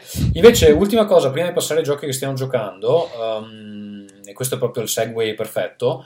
Eh, Marco, uh, un tuo collega uh, su Eurogamer.it, mi pare che si chiami Stefano adesso... Silvestri. Silvestri, esatto. Eh sì. Ok eh, ha pubblicato questo um, articolo largamente condivisibile, anche o volendo anche abbastanza ovvio, che però è talmente ovvio da suscitare scalpore, e cioè che eh, certi problemi, allora il titolo dell'articolo è eh, Bloodborne la provocazione editoriale. Eh, cioè certi problemi relativi alla serie di eh, Souls e um, questo caso Bloodborne, eh, cioè in altri giochi verrebbero puniti con dei voti molto più bassi. In questo caso, quelli che sono bug o mancanze vengono trattate come feature. Ora, io Sarebbe non... un esempio? Cioè, per esempio, il fatto che eh, i videogiocatori rompono i coglioni con il 1080p 60 frame al secondo, però per Bloodborne eh, chiudono tutti e due gli occhi perché tanto la grafica non è così importante. Ehm, oppure, non so, eh, c'è un problema di bilanciamento, il gioco è troppo frustrante e Bloodborne, per Bloodborne va bene, qualsiasi altro gioco uh, gli avrebbero, gli, lo avrebbero massacrato perché era una rottura di coglioni da giocare. Eh, ora, senza entrare nelle specifiche del gioco perché ne parliamo fra un minuto dopo la sigla, eh, tu um, percepisci un certo pregiudizio uh, impositivo per tutta la roba che From a questo punto immette sul mercato solo in virtù del fatto che hanno avuto eh, un reparto marketing clamoroso, e cioè che ha fatto della difficoltà il punto di um, eh, la chiave sell, il selling, selling, point del gioco che eh, in un certo senso permette a qualsiasi altro difetto, uh, bug, eccetera, di passare inosservato. Tra parentesi, Bloodborne al momento ha dei bug, alcuni che uh, rompono completamente il gioco, alcuni dedicati all'online dove alcune cose non appaiono, oppure per trovare un... Uh, un compagno con il matchmaking si può aspettare tranquillamente 5-10 minuti senza fare un cazzo. No, no, no anche mezz'ora. Eh. Ecco, esatto. Ecco, tu come la vedi questa cosa? C'è un, c'è un pregiu- pregiudizio? Allora, eh, posso che vabbè, non, non, ho letto l'articolo, quindi non, non, non, entro nel merito, ma davvero perché non l'ho letto, non perché non, ho voglia di sbilanciarmi. Eh, dico una cosa, secondo me eh, allora, non credo esistano delle, come dire, dei, dei, dei, persuasori occulti che si mettono a decidere che cosa va bene che tiri, che cosa no, e che quindi ci mettiamo tutti d'accordo, tra virgolette, inconsapevolmente, eh, che dobbiamo parlare bene di quel gioco lì perché, perché fa figo. Non credo. Io non sono eh, d'accordo e poi ti dico perché. No, ok, certo. Eh, dico che paradossalmente, invece, quello che penso è che eh, la qualità dei titoli From della serie Souls, in realtà a me piacevano un sacco anche Otogi e mi è piaciuto pure Ninja Blade che gli avevo messo 8 su Eurogamer tra l'altro. Ehm, secondo me è, la qualità c'è. Si tratta di giochi oggettivamente non per tutti e eh, secondo me nell'inquadrarli come titoli mh, particolari per un certo tipo di segmento, per un certo tipo di, di videogiocatore, automaticamente eh, certi difetti, tra virgolette, pesano di meno. Eh, quello che dico io è che comunque, ehm, secondo me, potrebbe esistere un mondo parallelo, tra virgolette, in cui l- il primo Demon Souls, invece che diventare il cult che è diventato e che poi ha dato via a tutta una serie di, di, seguiti che non sono seguiti ufficiali, ma di fatto praticamente lo sono, perché lo certo. spirito è sicuramente quello. Dico, potrebbe esistere un mondo alternativo, pensiamo a questa specie di dimensione parallela tipo Sliding Doors, in cui il primo Demon Souls usciva, prendeva tutti 5, 4 o 5, perché cazzo è difficile, è frustrante, uno non ha la pazienza, la voglia, la cosa di applicarsi e di conseguenza la serie veniva sturata lì sul nascere e eh, non staremmo giocando come sto facendo in questo preciso istante tutti a Bloodborne e come cioè, dire stai saremmo... parlando e giocando a Bloodborne. Sì, ci saremmo persi, ci saremmo persi qualcosa. Eh, non lo so, cioè, secondo me più, è più quello. Ci sono state una serie di circostanze positive, invece il gioco è piaciuto, ma io sono contento che sia piaciuto alla critica, assolutamente. Però dico che eh, poteva esistere anche uno scenario in cui il gioco veniva unanimamente criticato più che mm. quello che invece Quindi esiste oggi dove viene quasi un altro gioco esclusivo che eh, ha cali di frame rate tipo 15 frame al secondo No, però uh, ascolta, i cali ah. di frame rate di questo, guarda, io sono, penso, uno dei, dei, dei, redattori più proprio anali sul discorso di frame rate. Cioè, per me il frame rate è veramente una roba importante, molto più della risoluzione della quale, grosso modo, non me ne frega un cazzo. Cioè, dei 900p di Rise, che, che dramma, cioè, non sono quelli i problemi di Rise, secondo me e non lo saranno mai per nessun gioco. Cioè, The Witcher, se esce su Xbox One a 900p, sti cazzi se il gioco è bello, cioè non, non vedo quale sia il problema.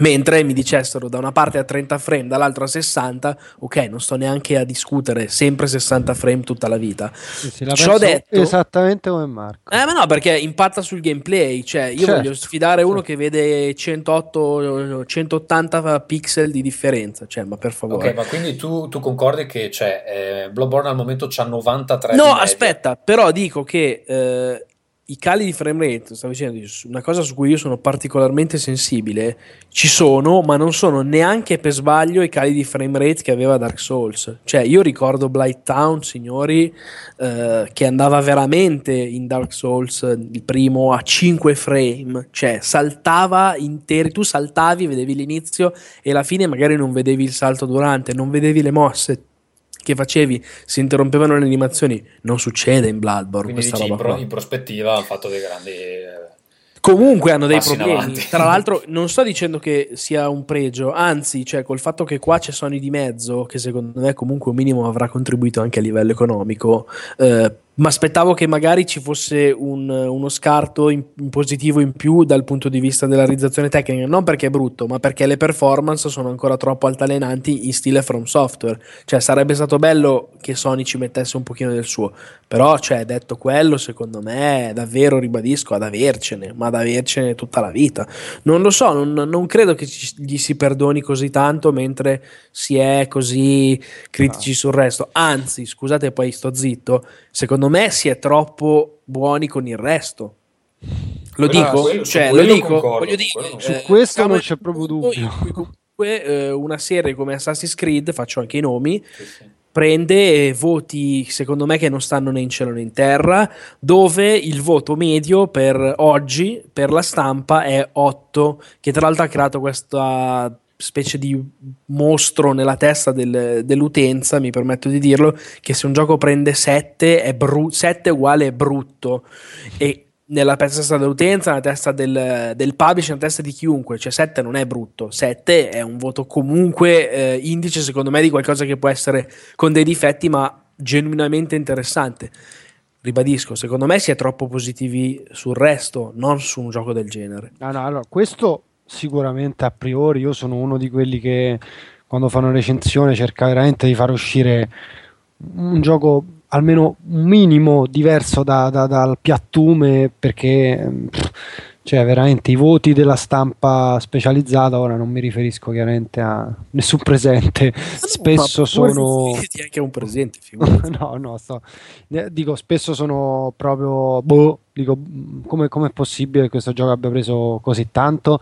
Poi per carità l'opinione secondo me ci sta. Cioè ti può essere piaciuto Assassin's Creed perché hai trovato in Assassin's Creed questo, questo e quest'altro e gli hai dato 9. Cioè, io questo on- onestamente me, lo accetto. Secondo me nei voti c'è un certo conformarsi alle aspettative del, del lettore. E esatto. contribuisce anche il fatto che molti recensori fondamentalmente sono degli studenti o sono dei disoccupati che non fanno altro, cioè eh, non per offendere la loro situazione lavorativa, ma eh, non si tratta di persone con una grandissima ehm, storia personale, culturale che gli permette di interpretare dei titoli in maniera oggettiva. Si tratta di fan che si ritrovano a scrivere molto spesso, chiaramente non è il caso di, non so, i grossi, tipo IGN, adesso per parlare di dove lavora Marco, o ormai tu Simone sei un vecchio, 36 anni, ormai ne hai vista di acqua eh, passare sotto i punti, quindi si presume che il tuo giudizio uh, sia abbastanza ponderato. Però, però non vuol dire niente. Scusa, no, mi è capitato di parlare anche. Perché uno può anche essere stronzo a 40 anni, cioè, nel senso, vero, vero, vero, può non capirne un cazzo anche no, a 40 anni. O non ma mi è la, capitato di parlare patente, anche con i ragazzi di multiplayer. Uh, di multiplayer.it che molto onestamente mi hanno detto se questo titolo al posto di 93.1 gli mettiamo 92.8 succede un casino e quindi piuttosto che far succedere casino gli danno il voto che la gente vuole leggere, poi si scrivono una recensione di 36 pagine che il 2% dei, dei lettori alla fine legge perché tutto il discorso comunque verte sempre sul voto. Mm, chiaramente si inserisce nelle dinamiche necessarie al mantenimento del sito, cioè che più la gente litiga meglio è, ehm, però è chiaro che non è una critica che fa bene all'industria secondo me. comunque sui giochi from software, um, allora non, non, non, non, vedo, cioè non, vedo effettivamente questa. Uh, benevolenza cioè, sì c'è questo uh, sistema di recensori che si è messo uh, d'accordo per perdonargli il punto secondo me è che in molti chiaramente sono stanchi stanchi e lo ripeto ancora stanchi dei giochi che ti imboccano qualunque cosa, si finiscono in, uh, uh, senza soffrire, senza sudare, eccetera, e hanno visto come manna dal cielo un gioco che invece propone tutt'altro, e cioè um, una sorta di se, coin op vecchio, nel senso quando giocavo a Rastanzaga da ragazzino. Scusa, scusa, se... solo una cosa Simone, ma anche perché, fammi solo aggiungere una cosa a quello che hai detto che secondo me è molto interessante la gente poi, che è quello che conta ben più della stampa, e lo dico da, da, esponente della stampa, cioè non è che poi la gente, quelli che giocano, che comprano, che fanno i video su YouTube, che, che si divertono, che sono la massa, ha un revisionismo di tipo negativo su, sulla roba di From Software. Cioè il pubblico a cui questi giochi qua sono rivolti, non credo che si incazza a morte per il frame rate e dice ah no, doveva prendere di meno. No, questo, questo perché, è vero, anzi, non, il pubblico nel, dice ma vaffanculo, il frame rate va male, ma quanto è bello il gioco. Però, però cioè, qui secondo me subentra un, un fattore psicologico che eh, ha, ha, in qualche modo influenzato la vita di altri giochi. Ed è che eh, il, ehm, la saga dei Souls e Bloodborne per estensione è riuscita ad innescare ad un certo punto della sua presentazione quando il gioco non era ancora uscito quest'idea che ehm, o forse appena dopo che il gioco fosse adesso non so esattamente come fosse andata con il primo eh, Demon Souls perché all'epoca non l'avevo seguito molto. Eh, cioè questa idea che se tu lo finisci il gioco è talmente punitivo che se tu lo finisci sei un figo. Eh, e molti giocatori ehm, hanno sicuramente trovato questa idea attraente e quindi hanno interiorizzato quest'idea che eh, giocare a questi giochi ed essere bravi a questi giochi fa di te un vero un giocatore, giocatore mentre, mentre giocare, esatto, un combattente esatto, del videogioco. Mentre giocare ad altro, giocare non so a Borderlands, giocare a qualcos'altro fa di te rende, uno sfigato. ti rende una mezza figa. E, ehm, e, questo ha impattato sicuramente altri giochi che purtroppo hanno avuto una spirale eh, inversa. Mi vengono in mente eh, sempre i Ninja Theory che secondo me sono i più eh, colpiti da questa sfiga eh, cosmica con eh, Enslaved e con DMC. Um, ehm, adesso non mi ricordo qual era il problema con Enslaved, ma con DMC è stato fondamentalmente che Dante non aveva i capelli bianchi. Questo sì, ha fond- siamo a livello di, di delirio e di sfiga ha colossale. impattato negativamente il gioco che eh, non ha venduto assolutamente come avrebbe potuto vendere eh, e tutta la spirale negativa è nata dal fatto che per alcuni Dante sembrava un emo, eccetera, senza proprio, cioè non ha neanche toccato la qualità del gioco che secondo me è veramente alta. Anche sono d'accordo. E... Tra l'altro mi sono pentito, lo, lo, ridico pubblicamente, l'avevo detto su Twitter, ma mi sono pentito di, di avergli messo solo 8,5, era un periodo in cui su IGN non avevamo ancora i, i centesimi e quindi ho scelto tra 8,5 e 9, alla fine ho scelto 8,5 e vaffanculo ci poteva stare più 9 secondo me, perché è proprio bello. Diciamo. E quindi secondo me c'è un po' questa cosa. Alcuni giochi imbroccano il modo giusto di comunicare e per la saga dei Soul è successo questo, è successo per Bloodborne, adesso ormai sono in una spirale talmente positiva che se ti azzardi a dire qualcosa sei un... Uh, allora, Bloodborne, un lebroso. Bloodborne però ha una particolarità secondo me rispetto agli altri, che e poi bello. faccio parlare voi. No, no, che eh, ha un'ambizione molto più mass market per il ruolo che ha Bloodborne è diventato l'alfiere di, di, PlayStation 4 in un certo modo, di una specie di revanche di, di PS4 che finalmente c'ha il gioco che tutti aspettavano e che cazzo lo aspettavano Marco. tutti, ma è veramente figo, non è come The Order, no? Che, che, ha deluso, eccetera. E quindi, secondo me, eh, Bloodborne può avere, al contrario degli altri Souls, potenzialmente una parte di pubblico che dice no, però sta roba non mi piace, potrebbe averla perché laddove i Souls ambivano a parlare ad una, ad una forbice di pubblico comunque più ristretta, questo se ha ambizioni come le ha eh, molto più, più, generaliste, comunque eh, Miyazaki non ha rivisto di una virgola la sua, la sua cifra stilistica, anzi è bastardo come sempre se non di più. E secondo me eh, comunque il gioco è inadatto per il grande pubblico, mm. nel senso che il giocatore medio, l'utente medio che gioca eh, adesso dico Assassin's Creed perché mi sta sulle palle però nel senso posso dire anche che gioca sto pensando a un gioco che invece mi piace gioca a Gears of War ok? Ha un, uh, ha un diverso livello di, di interfacciarsi al giocatore e di difficoltà. E di conseguenza secondo me è ovvio che non piace a tutti. Cioè secondo me tanti di quelli che lo comprano che non hanno mai comprato un Souls la maggior parte di quelli che non hanno comprato un Souls e si avvicinano a Bloodborne secondo me è più probabile che non gli piaccia che non che gli piace un sacco. Sì, anche perché ne parliamo fra un minuto. Uh, le prime due ore di Bloodborne, secondo me, sono molto più difficili delle, delle dieci dopo. Adesso non, so, non, ho proseguito più di tanto, però le prime due ore sono veramente brutali, soprattutto se non hai ben presente la serie eh, Souls. Va bene, io direi se concordate, facciamo partire la saga, la saga, la sigla, scusate, ormai. È eh, sono, sono, in ferie anche mentalmente. Eh, la sigla dei giochi che eh, stiamo giocando e ne parliamo un po' meglio. No playing. Bene, allora, eh, visto che c'eravamo, eh, parliamo di Bloodborne. Eh, Marco, tu l'hai già finito, no? No, no, no, non ancora. Però quante ore ci hai fatto?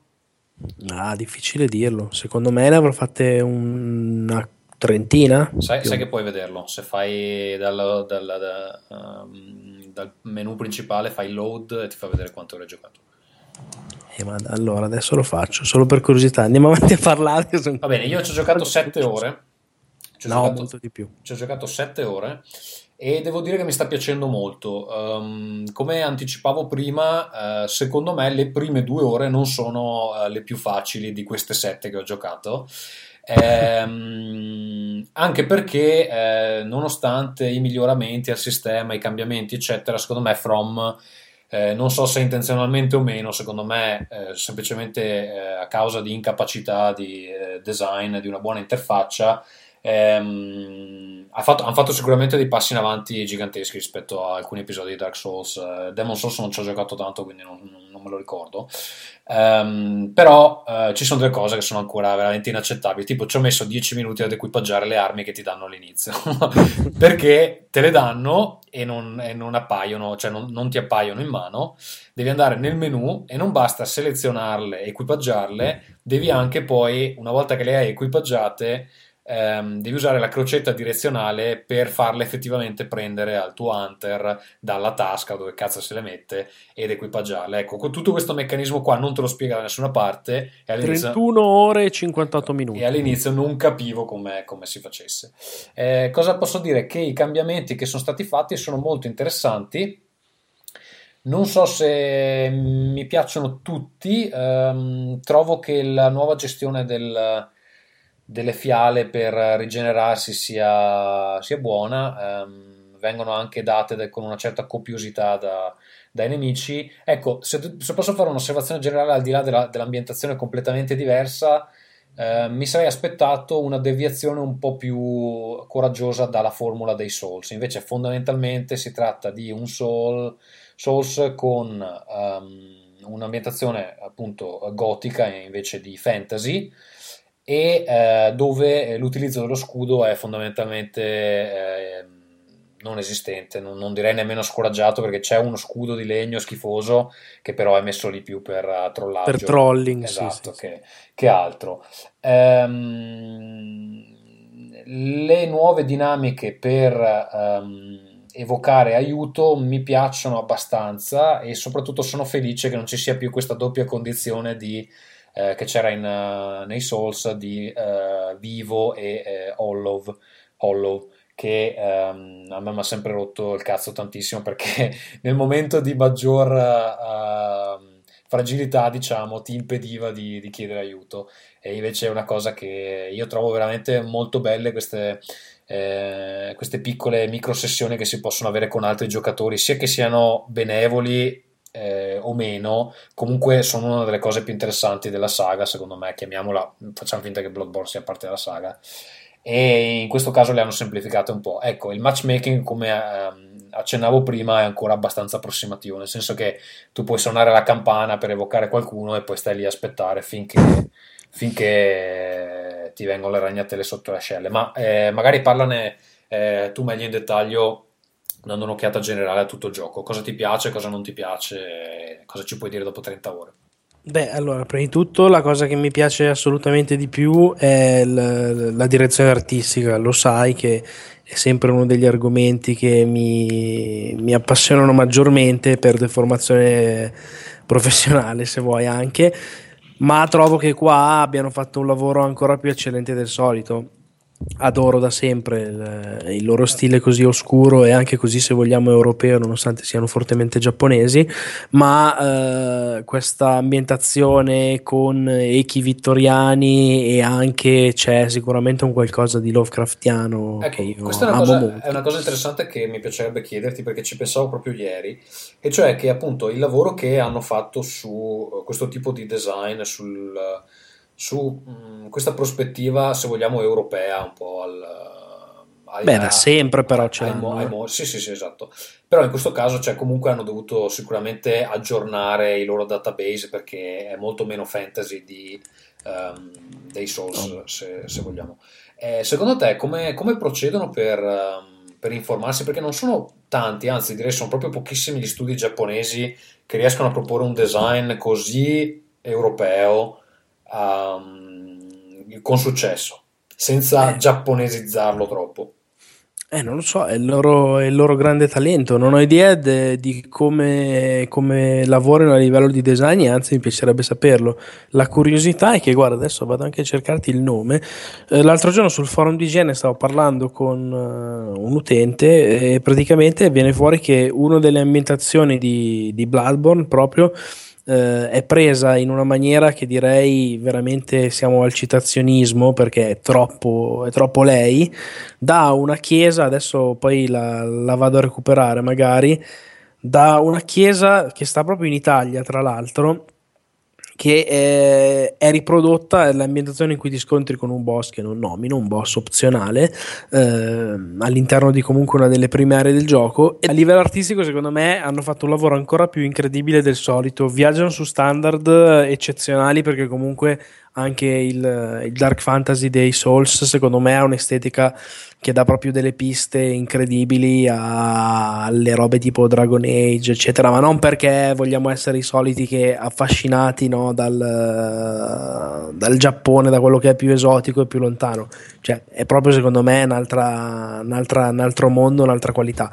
Qui ancora di più hanno fatto secondo me un, un, lavoro incredibile in termini proprio di, di, di, influenza e di estetica. Dicevo c'è roba secondo me Lovecraftiana. Cioè io mentre gioco mi sto soffermando in particolare in certe ambientazioni a guardare delle statue che sono completamente di contorno che tra l'altro contento, sono contento che eh, ci possano essere perché voglio dire nella scorsa generazione per una questione proprio di potenza hardware c'era oggettivamente meno dettaglio qui invece dettagli ce ne sono le performance l'abbiamo detto sono tutt'altro che stellari però quello secondo me è una figata.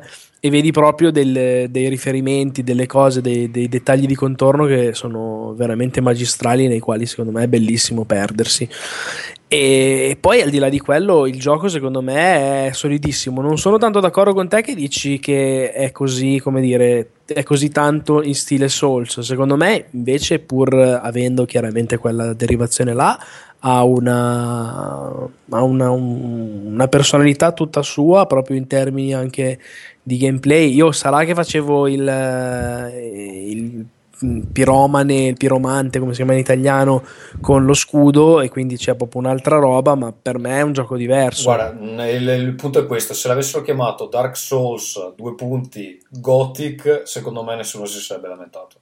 Cioè nessuno avrebbe detto, eh no, ma questo è completamente diverso, non si può inserire. Nel... Cioè avrebbero detto, va bene, è Dark Souls, però un, in un nuovo mondo gotico. Beh, ma alla fine non è che voleva essere una roba completamente no, capito, ma avevi l'opzione di fare una nuova IP, potevano. Mh, allora, sicuramente hanno fatto bene a fare quello che hanno fatto perché è un bel gioco, lo riconosco, mi sta piacendo molto, eh, eccetera. Ma io lo trovo guarda, comunque, però non è, cioè, non è, una roba diversa, è, è ah, Dem- no, Demon Souls che però non hanno chiamato Demon Souls per evitare casini con uh, la saga Souls. Ecco. Ma non lo so, secondo me invece, ti ripeto, lo trovo comunque diverso anche alla fine in termini di gameplay, non diametralmente opposto o come dire inconciliabile, allora, ma sono delle differenze che notano uh, i fan della saga precedente perché effettivamente cambia un po' il ritmo uh, di gioco, visto che appunto so, hanno tolto la cosa degli scudi, eh, è molto più basato sull'attacco, eh, si consuma meno stamina, eccetera. Però non è un gioco diverso.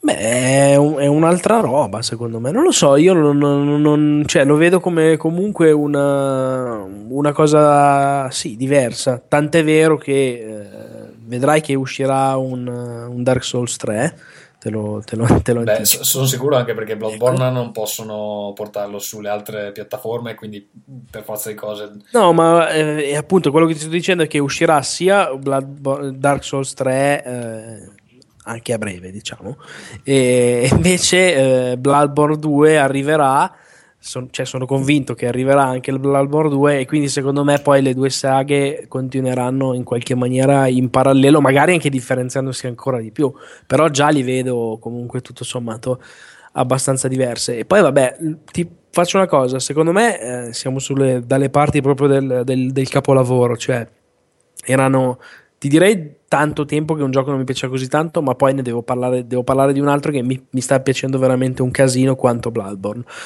che è Ori and the Blind Forest per inciso. Però eh, devo dire che veramente secondo me si viaggia su dei livelli eccezionali e l'unica cosa che non mi piace, quindi così gli, gli rompo un po' i coglioni, secondo me ancora più del frame rate eh, tendenzialmente eh, rivedibile o peggio ancora, esatto, molto peggio del frame rate sono quelli, caricamenti.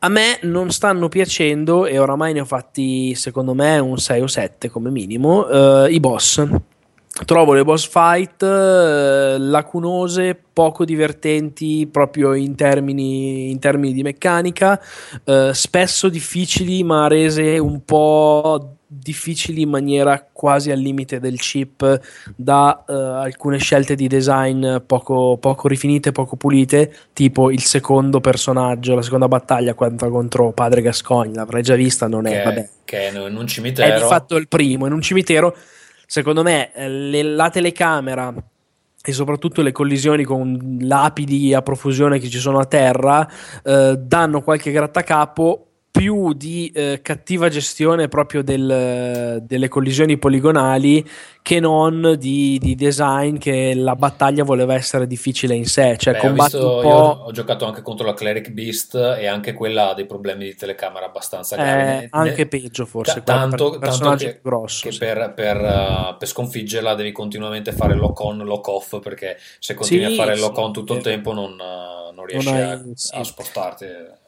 e quindi secondo me eh, il gioco è eccezionale, mi piace proprio tantissimo combattere, è sempre secondo me incredibile l'emozione che ti dà a livello di esplorazione. In quello secondo me il level design è proprio capolavoro totale il modo in cui si riuniscono le aree come succedeva in, in, Dark Souls secondo me è incredibile e quello che trovo sia, inenarrab- cioè sia proprio inarrivabile è il modo in cui loro riescono a darti un, una sensazione di farti rimanere sempre sul bordo della sedia tra cazzo sono strapieno di echi del sangue di anime quello che è devo fare un passo verso una direzione che non so dov'è ho paura di incontrare un boss non vedo l'ora sì, di infatti... trovare la lanterna secondo me nessun altro gioco riesce a darti. Infatti, secondo me, sono i veri survival horror degli ultimi anni. Nel senso che io giochi che mi tengono così in tensione non ne conosco altri.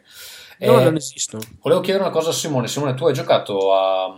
non so se Bloodborne o ai precedenti. No, ho giocato solo al primo Dark Souls. Non ho giocato a Demon Soul. Ok, ehm, allora magari puoi darci un'opinione eh, da terza parte. Tu come lo vedi questo gioco? Ti sembra più o meno la stessa roba o ti sembra una cosa diversa? Mm, No, ok, da terza parte però poco informata dai fatti perché io insomma non mi piace parlare di videogiochi se non li gioco veramente. E che dirti, sembra effettivamente un po' la stessa roba. Mo, questo però eh, non è, come abbiamo già detto, sintomo di negatività, visto e considerato che soprattutto quello che diceva Marco, io lo ecco, sposo in toto, eh, si sta parlando di un gioco dal level design così eh, personale e straordinariamente ben fatto che poi alla fine anche rivederlo all'infinito ti fa sempre piacere. Quindi se poi il punto di forza è quello del level design nuovamente, direi che nonostante si, si Guarda, ti dirò di più, secondo me Dark Souls era incredibile, ma aveva il difetto di andare completamente in vacca, secondo me, nell'ultima parte. Cioè, Lost Isalith, tutta la parte col fuoco, quelle specie di dinosauroni sulla lava. Secondo me era veramente terribile a livello di un bullet witch eh, qualsiasi, brutto. Questo per ora, dove sono arrivato, non l'ho finito. Credo di essere, penso più o meno a metà o forse qualcosina in più. Uh, mi sembra mantenga invece una coerenza stilistica e soprattutto, ribadisco, qualitativa in termini di design che ha del, veramente del clamoroso. Non sembra avere quei calli là e cioè veramente sì, lavorone devo, encomiabile. Devo, devo, aggiungere che questa cosa della mappa mi sembra particolarmente riuscita in questo episodio. Um, e aggiunge tantissimo il senso di scoperta. E a me eh, sia questo che i precedenti, peraltro a me non era dispiaciuto nemmeno Dark Souls 2 che tutti quanti... Eh, io non l'ho giocato, magari ci sputano lo, lo addosso perché la mappa non è connessa come nel primo, eh, eccetera, ma a me piaceva che comunque si cambiavano panorami abbastanza di frequente, non era una brutta cosa. Eh, però chiaramente l'interconnessione fra le varie aree della mappa è un, un punto uh, di vantaggio grandissimo di, di questi titoli. A me ha sempre dato l'impressione, non so se, se la condividete, che ha lo stesso senso di scoperta um, che può offrire uno Zelda agli occhi di un mm, bambino che non ha mai eh, giocato un gioco con così tanti segreti, con in aggiunta ovviamente il terrore di morire ad ogni passo e ovviamente l'ambientazione è completamente horror che, um, che magari cambia le carte in tavola però il senso di scoperta eh, secondo, a me ha molto ricordato um, alcune emozioni che ho provato con gli Zelda infatti se tu, in, tu riesci a immaginarti uno, ze- un, un Bloodborne uno Zelda vissuto da bambino no, dici. oppure anche c'è cioè un Bloodborne reskinnato come Zelda, pensa che figata uh, sarebbe. Ovviamente manca tutta la parte dei puzzle che in Bloodborne secondo me a, a, a, Miyamoto, a Onuma, Iwata, eccetera viene un infarto solo all'idea del, dell'assenza di tutorial che, di cui parlavi te all'inizio. Cioè, è la roba più anti-nintendiana che esiste in quello. E se sbaglia Nintendo, secondo me, da una parte, perché comunque l'equivoco fondamentale è che un gioco come Zelda Skyward Sword che tu stai giocando adesso, l'hai notato, penso, che in Skyward Sword ogni volta ti ripete cosa serve lo stesso oggetto alla ventisettesima ora ancora te lo ripete. Vero, vero. E tra l'altro, secondo me, la cosa totalmente ottusa è che tratta come un coglione il giocatore nella speranza di cercare di, co- di, coinvolgere gente che non dico che è cogliona, ma che è, ha molta poca dimestichezza con i videogiochi. E secondo me è un falso problema perché in realtà uno che ha veramente poca dimestichezza con i videogiochi, comunque a Skyward Sword non riesce a giocare perché, no, perché è, è, comunque è, troppo difficile. Diffi- e tra l'altro, secondo me, questa cosa, vabbè, è una cosa che non c'entra con Bloodborne, ma l'aggiunta del Wiimote rende molte mosse più difficili di fare farle con il, con il pad, secondo me. Perché tante volte non ti escono, tu, tu pensi che stai facendo una mossa, invece non viene.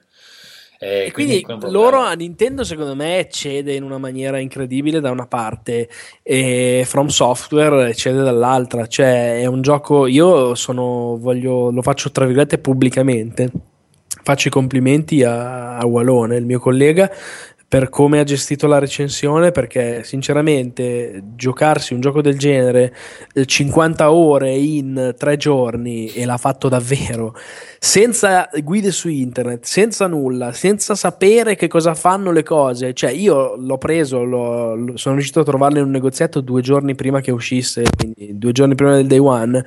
Cioè, stavo su WhatsApp, penso dopo un quarto d'ora, ma non a sapere dove dovevo trovare il boss, chiaramente, però del tipo, ho capito, ma questa cosa qui che cosa fa? Cioè, perché è talmente implicito che anche secondo me gli oggetti non ti spiega cosa servono. E quindi finché li usi, ma lo uso o non lo uso, poi ce ne sono pochi. eh, ma è come quando parli con personaggi, tipo posso parlare con questo, poi succede un casino che Eh, bravo, bravo. Quindi... Eh, cioè, da un lato il suo fascino, dall'altro, ed è figo anche secondo me quello che innesca a livello di community. E ci ricolleghiamo un po' al discorso di prima del fatto che non vedo lo stacco tra quello che potrebbe pensare o dovrebbe pensare la critica e quello che poi pensa il pubblico. Cioè, chi, chi giochi, questi giochi qua, chi li gioca, li vive in una maniera secondo me intensissima come poche altre serie. È anche geniale il sistema di aiuti con eh, i messaggi che puoi lasciare eccetera. Trovo tutto molto, molto bello e molto community.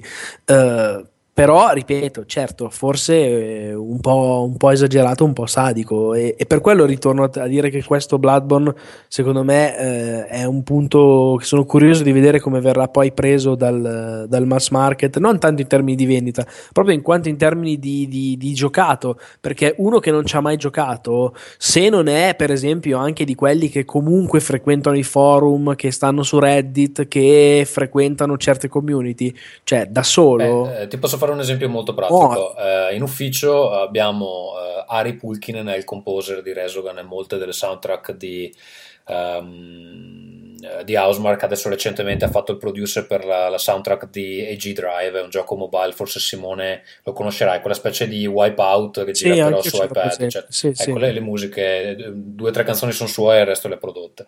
Vabbè, si è comprato, si è comprato Bloodborne e ci giocava in ufficio e lo sta odiando terribilmente perché non, non ha giocato ai ai giochi prima ed è completamente perso, non sa cosa fare, non, continua a morire e ovvi- cioè, per uno che non, che non, ha la volontà di mettersi a leggere i forum, eh, così è un gioco terrificante. È impossibile, sì, esatto.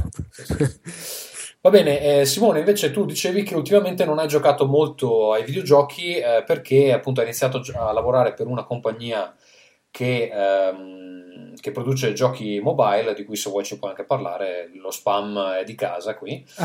e ehm, per, immagino, eh, questioni professionali hai giocato fondamentalmente cose sul cellulare, no?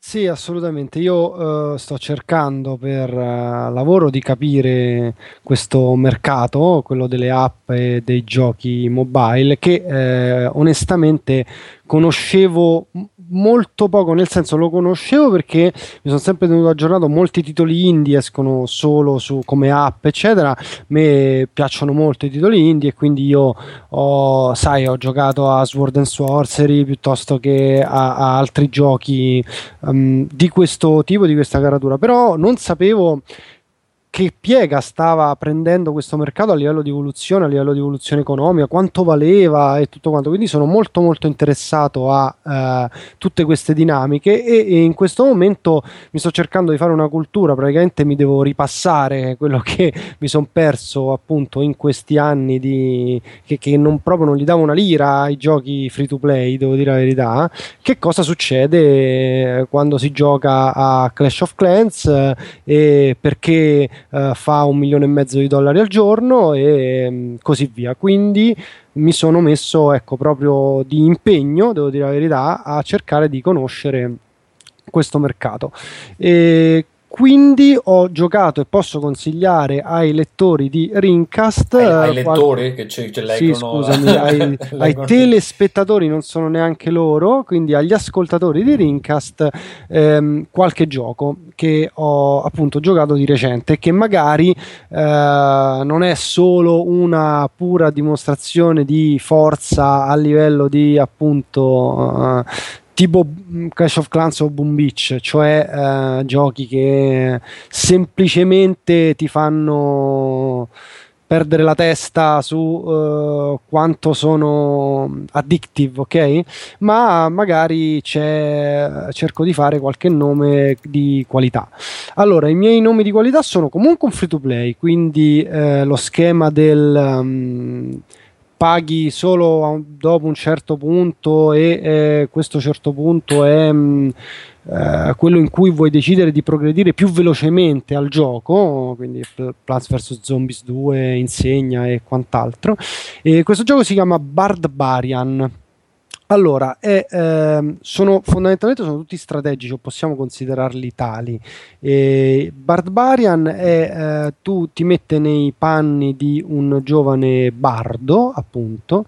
E questo bardo è un, um, deve fondamentalmente è carino anche inizialmente perché eh, viene tutto spiegato con un fumetto davvero simpatico dove anche un po' irriverente.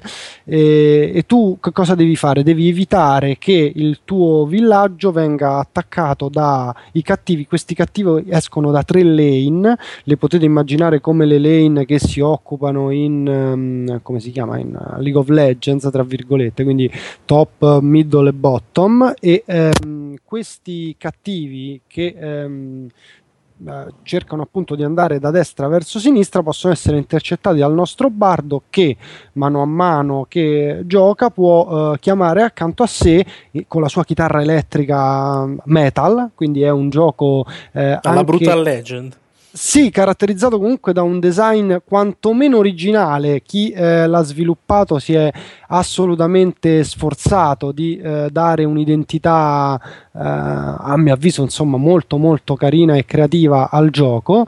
E ehm, eh, appunto quello che vedo è um, uh, un titolo che non, non è proprio um, diciamo che bisogna un po' impegnarci per avere poi delle soddisfazioni e questo succede più o meno in tutti i giochi uh, free to play che ci sono um, su App Store. Però uh, in questo caso è molto più immediato il coinvolgimento perché eh, ci si empatizza un po' di più, è più simpatico, è più, mm, ecco come dire, uh, ha delle qualità artistiche, lo, lo, ripeto, un pochino più elevate il gioco e quindi anche se ehm, si tratta sempre di upgradare i propri um, arcieri, guerrieri e quant'altro, upgradare la propria città, eh, cercare di sconfiggere queste orde eh, con un po' di skill, perché quello che bisogna fare è girare intorno ai nemici, cercare di evitare i loro proiettili, eccetera, punta molto di più sull'identità, ecco, e quindi io lo consiglio assolutamente.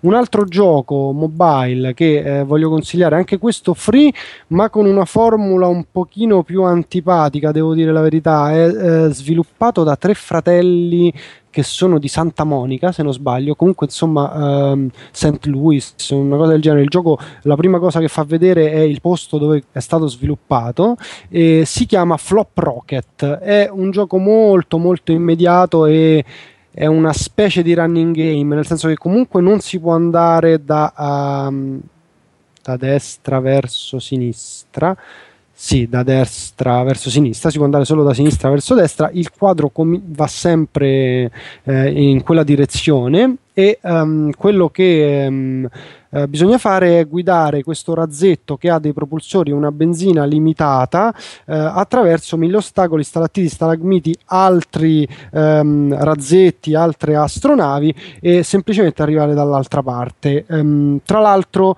eh, il gioco è di una difficoltà cosmica e quindi vi ritroverete a giocare veramente una partita dopo l'altra. Flappy Bird? Sì, se vuoi, ma no, perché poi alla fine non è solo ed esclusivamente frustrante eh, fino a se stesso, ecco. Ehm, almeno io non l'ho trovato così, perché poi ci sono i potenziamenti dell'astronave che permettono al, alla propria astronavina di migliorare e quindi diventa sempre più facile e, e questo permette al gioco di essere un pochino più appunto strategico eccetera però dicevo una formula antipatica perché alcuni power up si comprano um, racimolando i soldi che si trovano sul tracciato, mentre altri power up non si possono comprare, ma si possono comprare solamente eh, sbloccando il gioco completo, che però richiede circa 2 euro. Quindi non è un free to play che poi io mi compro uh, le gemme con cui progredisco più veloce. Quindi è sia o, premium o, sia free to play, sia free to play allo stesso, allo stesso tempo. Esatto, ci si può giocare gratis comunque sia però se si vogliono tutti i power up per arrivare appunto poi nello spazio perché questo razzetto deve raggiungere lo spazio bisogna per forza pagare non c'è modo Simone, ti abbiamo perso. Sei finito nello spazio.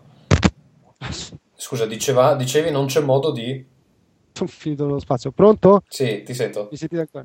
Non c'è modo di sbloccare questi power up eh, non pagando. Ok? capito. Mi senti? Sì, non sì, mi sì. sentite? Ti sento. sì, ti sentiamo. Sei un po' filtrato come se avessi un cazzino in bocca. Ti stanno stuprando? no, no, ancora no, però è quello che dov- dovrò fare dopo, quindi insomma magari ho- farti stuprare. Va bene. Esatto. Ascolta, eh, volevo dirti che tra l'altro Clash of Clans e Boom Beach, che sono tutti e due sviluppati da Supercell, parlando di Supercell, recentemente è uscita la news il 25 marzo che hanno appena dichiarato eh, 1.5 miliardi di euro di guadagno. Capito come? Sì. Capito che roba? Ecco, quindi Eh. se vuoi venire a trovarmi, andiamo, conosco un paio di persone che lavorano lì e ti faccio vedere, entriamo negli studi e puoi andare a adorarli in Eh sì, ginocchio. beh, in poi tra ginocchio. l'altro loro raccontano, io mh, questo l'ho letto su un sito, adesso mh, non, non so Era, quanto... era Brothers. Eh, No, affidabile o meno, no- no- non, lo, diciamo, non andiamo a, a scoprirlo. Che però ehm, Clash of Clans, no scusami, Boom Beach è stato sviluppato da 5 persone.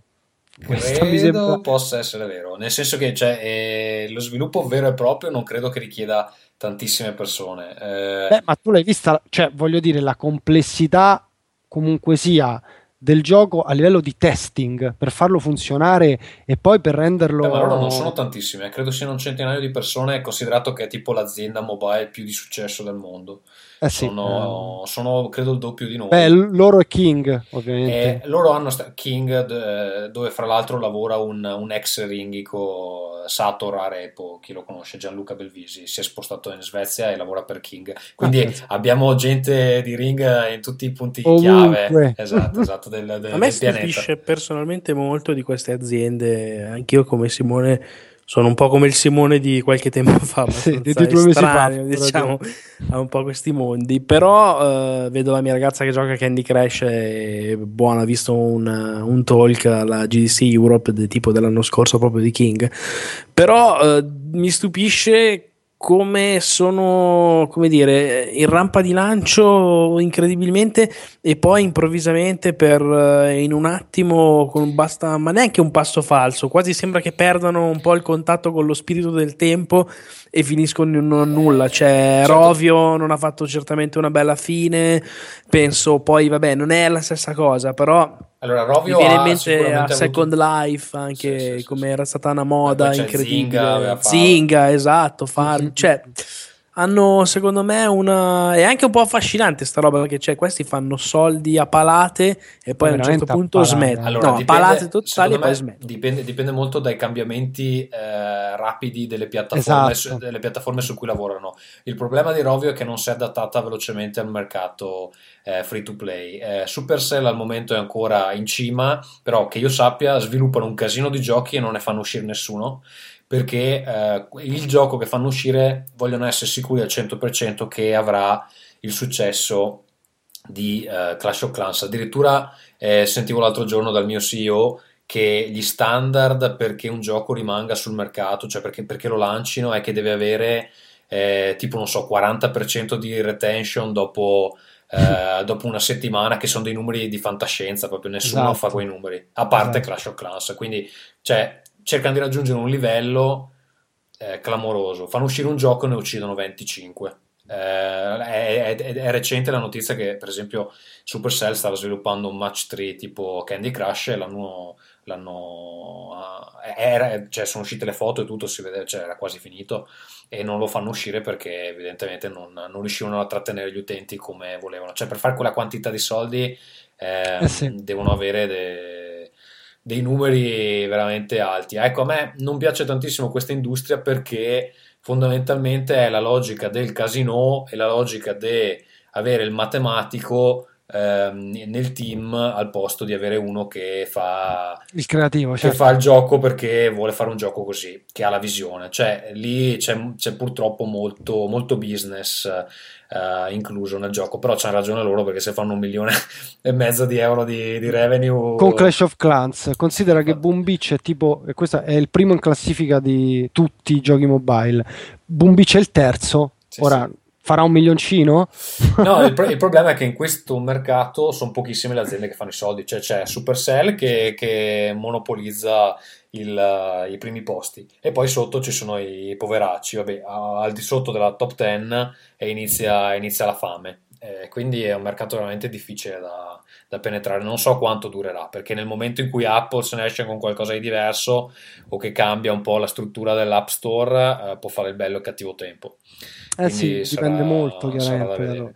Va bene, ehm, ne hai un altro? Finiamo sta carrellata di giochi mobile. Geometry Dash, ne hai parlato? Allora, Geometry Dash è, eh, no, ne ho, ne ho, parlato, ne parlo molto brevemente, un running game tipo The Impossible Game, quindi fondamentalmente difficilissimo, questa volta difficilissimo, ma è una platform, quindi non è alla fish in cui si vola, bisogna saltare sulle piattaforme e cercare di arrivare a una fine che probabilmente non esiste. Mi ha colpito tantissimo per la musica, che so che ha anche ricevuto parecchi premi quindi chi è interessato a musica elettronica gli desse una sentita a questo punto perché il gioco merita è anche qui un è free ma uh, a, a free non si ottiene tutto il gioco quindi non è veramente free bene Ehm, allora dico due cose veloci io su uh, un DLC di Dishonored che mi ero lasciato alle spalle, eh, cioè il terzo, The Brightmore Witches. Dishonored è personalmente il mio gioco del 2013 e devo dire che a distanza di due anni continua a essere uno dei miei giochi preferiti usciti eh, recentemente. Infatti spero fortissimamente che eh, alle tre ehm, si sappia qualcosa del seguito che pare essere in sviluppo. Ehm, sono tornato a giocarmi The Brightmore Witches che avevo lì da un po'.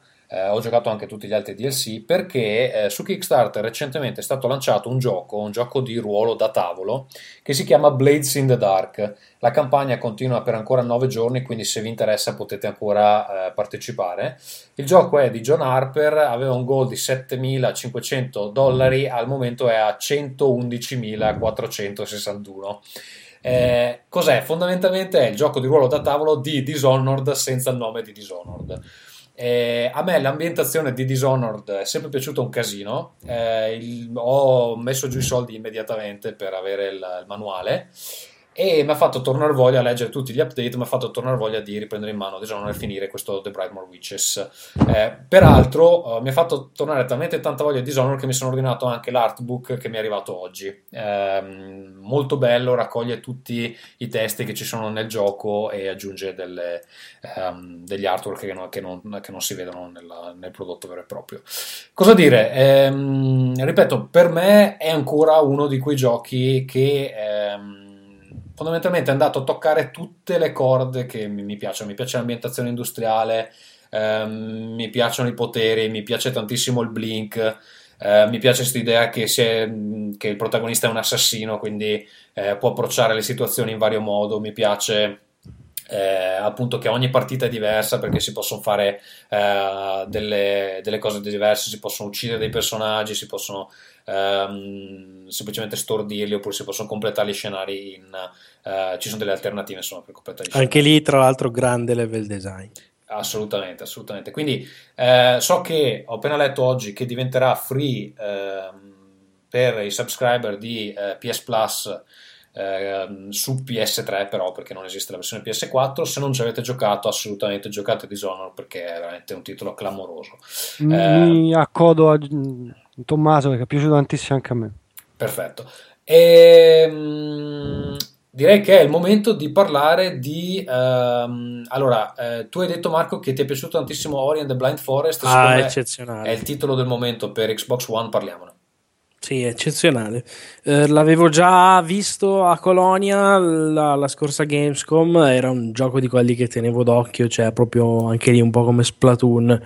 Tutte le carte per, per essere uno di quei titoli che piacciono a me, direzione artistica sicuramente importante, genere dei Metroidvania che mi, mi piace sempre, eh, colorato, insomma una di quelle robe che a tavolino mi interessano e l'avevo già provato, dicevo, e mi aveva particolarmente colpito perché gli sviluppatori che si chiamano Moon Studios sono tra l'altro uno studio molto particolare che non ha praticamente una redazione vera e propria, una, una sede vera e propria fisica, ma sono sparsi in giro per il mondo dall'Australia tipo al Cile, non mi ricordo, veramente dappertutto e sostanzialmente eh, loro hanno preso Nintendo come, come, riferimento soprattutto per quanto riguarda eh, la pulizia in termini di, di, sistema di controllo dicevano volevano reattività non volevano quei controlli floaty si dice in termini penso in italiano non, non c'è una, una, traduzione insomma per dire alla Little Big Planet no? che sfuggono i personaggi non molto precisi ecco. esatto con un'inerzia non particolarmente piacevole e eh, in effetti il lavoro che hanno fatto è semplicemente magistrale da questo punto di vista. Il gioco si controlla che è una meraviglia, è un platform 2D eh, appunto basato sul, eh, sul, fatto di avere questa mappa particolarmente caotica, confusa e eh, inizialmente quasi eh, inaccessibile dove però appunto alcune aree stile Super Metroid o Castlevania ritornano poi come dire esplorabili e sbloccabili eh, in seguito a, attivando dei, dei, power up o appunto de, degli switch delle cose e ha eh, una base di, di, di, sistema di controllo, dicevo, eccellente con eh, una, dei comandi fantastici. Un sistema di combattimento che, per quanto non voglia essere la versione 2D di Devil May Cry, ha comunque un, assolutamente un suo perché, un'ottima progressione del personaggio, quindi quasi un po' di struttura RPG, un sistema secondo me geniale proprio a livello di, di game design, di salvataggio, ovvero in qualsiasi momento tu puoi rinunciare a una percentuale della tua energia, letteralmente in qualsiasi momento, per creare un punto di spawn.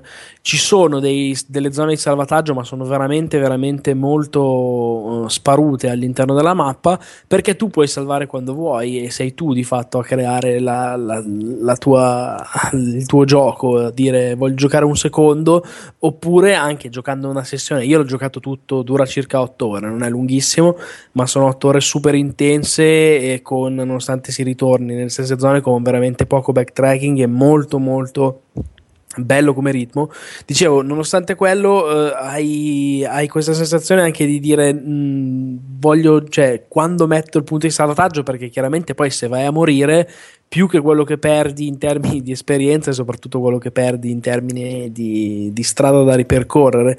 Ed è sfizioso perché è equilibrato il, il sistema, non è né troppo facile né troppo difficile anche se come gioco è sicuramente più sbilanciato verso una difficoltà, non dico alla Dark Souls, ma certamente bastarda eh, per giocatori di vecchia scuola rispetto a platform, come dire, più semplici. Ci sono delle, se- delle sezioni che non dico alla Super Meat Boy come livello di difficoltà, ma quasi come, come passaggi. Bellissimo anche in termini, oltre che vabbè, artistici, è qualcosa di monumentale, ma anche molto molto bello in termini se vogliamo, di, di, atmosfera e di narrazione con questo racconto della una foresta, l'ispirazione anche Miyazaki, citata più volte dagli stessi sviluppatori, e si vede.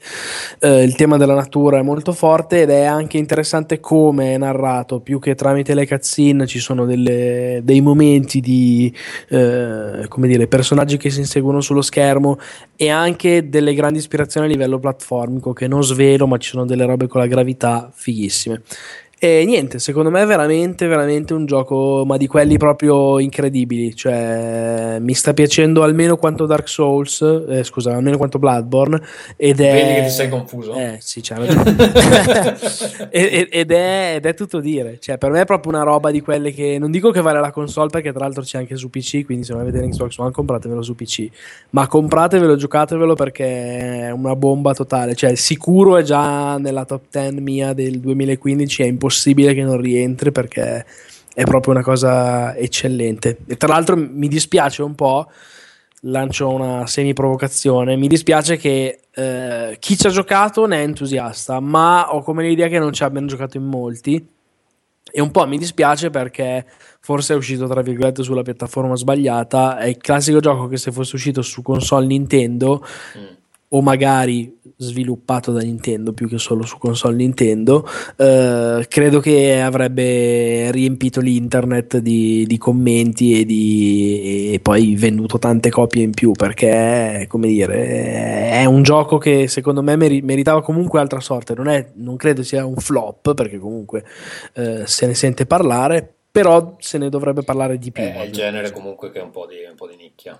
Quindi... Sì, sì, anche costa comunque 20 euro. Sì, infatti su PC quando ho visto il prezzo, se stava a 14,99 lo pigliavo subito a 20, ci penso un attimo. Perché... Ma ti prendo a testata. No, no, c'hai, c'hai, ragione. Questo è un discorso che avevo fatto anch'io l'altra volta, tipo che eh, ma non si supportano gli indie. Però cazzo, ogni volta che guardo il mio backlog di Steam mi viene il magone e dico ma che cazzo sto facendo? Ma perché compro i giochi?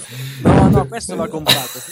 va comprato perché eh, come ho fatto io, l'ho comprato, eh, ho detto vabbè lo compro adesso per dare il supporto agli sviluppatori che lo voglio comprare subito e non tra due mesi, quel che è, che comunque cambia. E ho detto lo giocherò più avanti. L'ho provato una sera e l'ho finito la, il giorno dopo praticamente, cioè in due sessioni, ma mi ha veramente rapito. È difficile, è difficile, sì. Ok, però comunque questo non assolutamente inficia No, penso che sia che Marco no, anzi, tenga un vantaggio. Di, per me se è difficile generalmente è un pregio.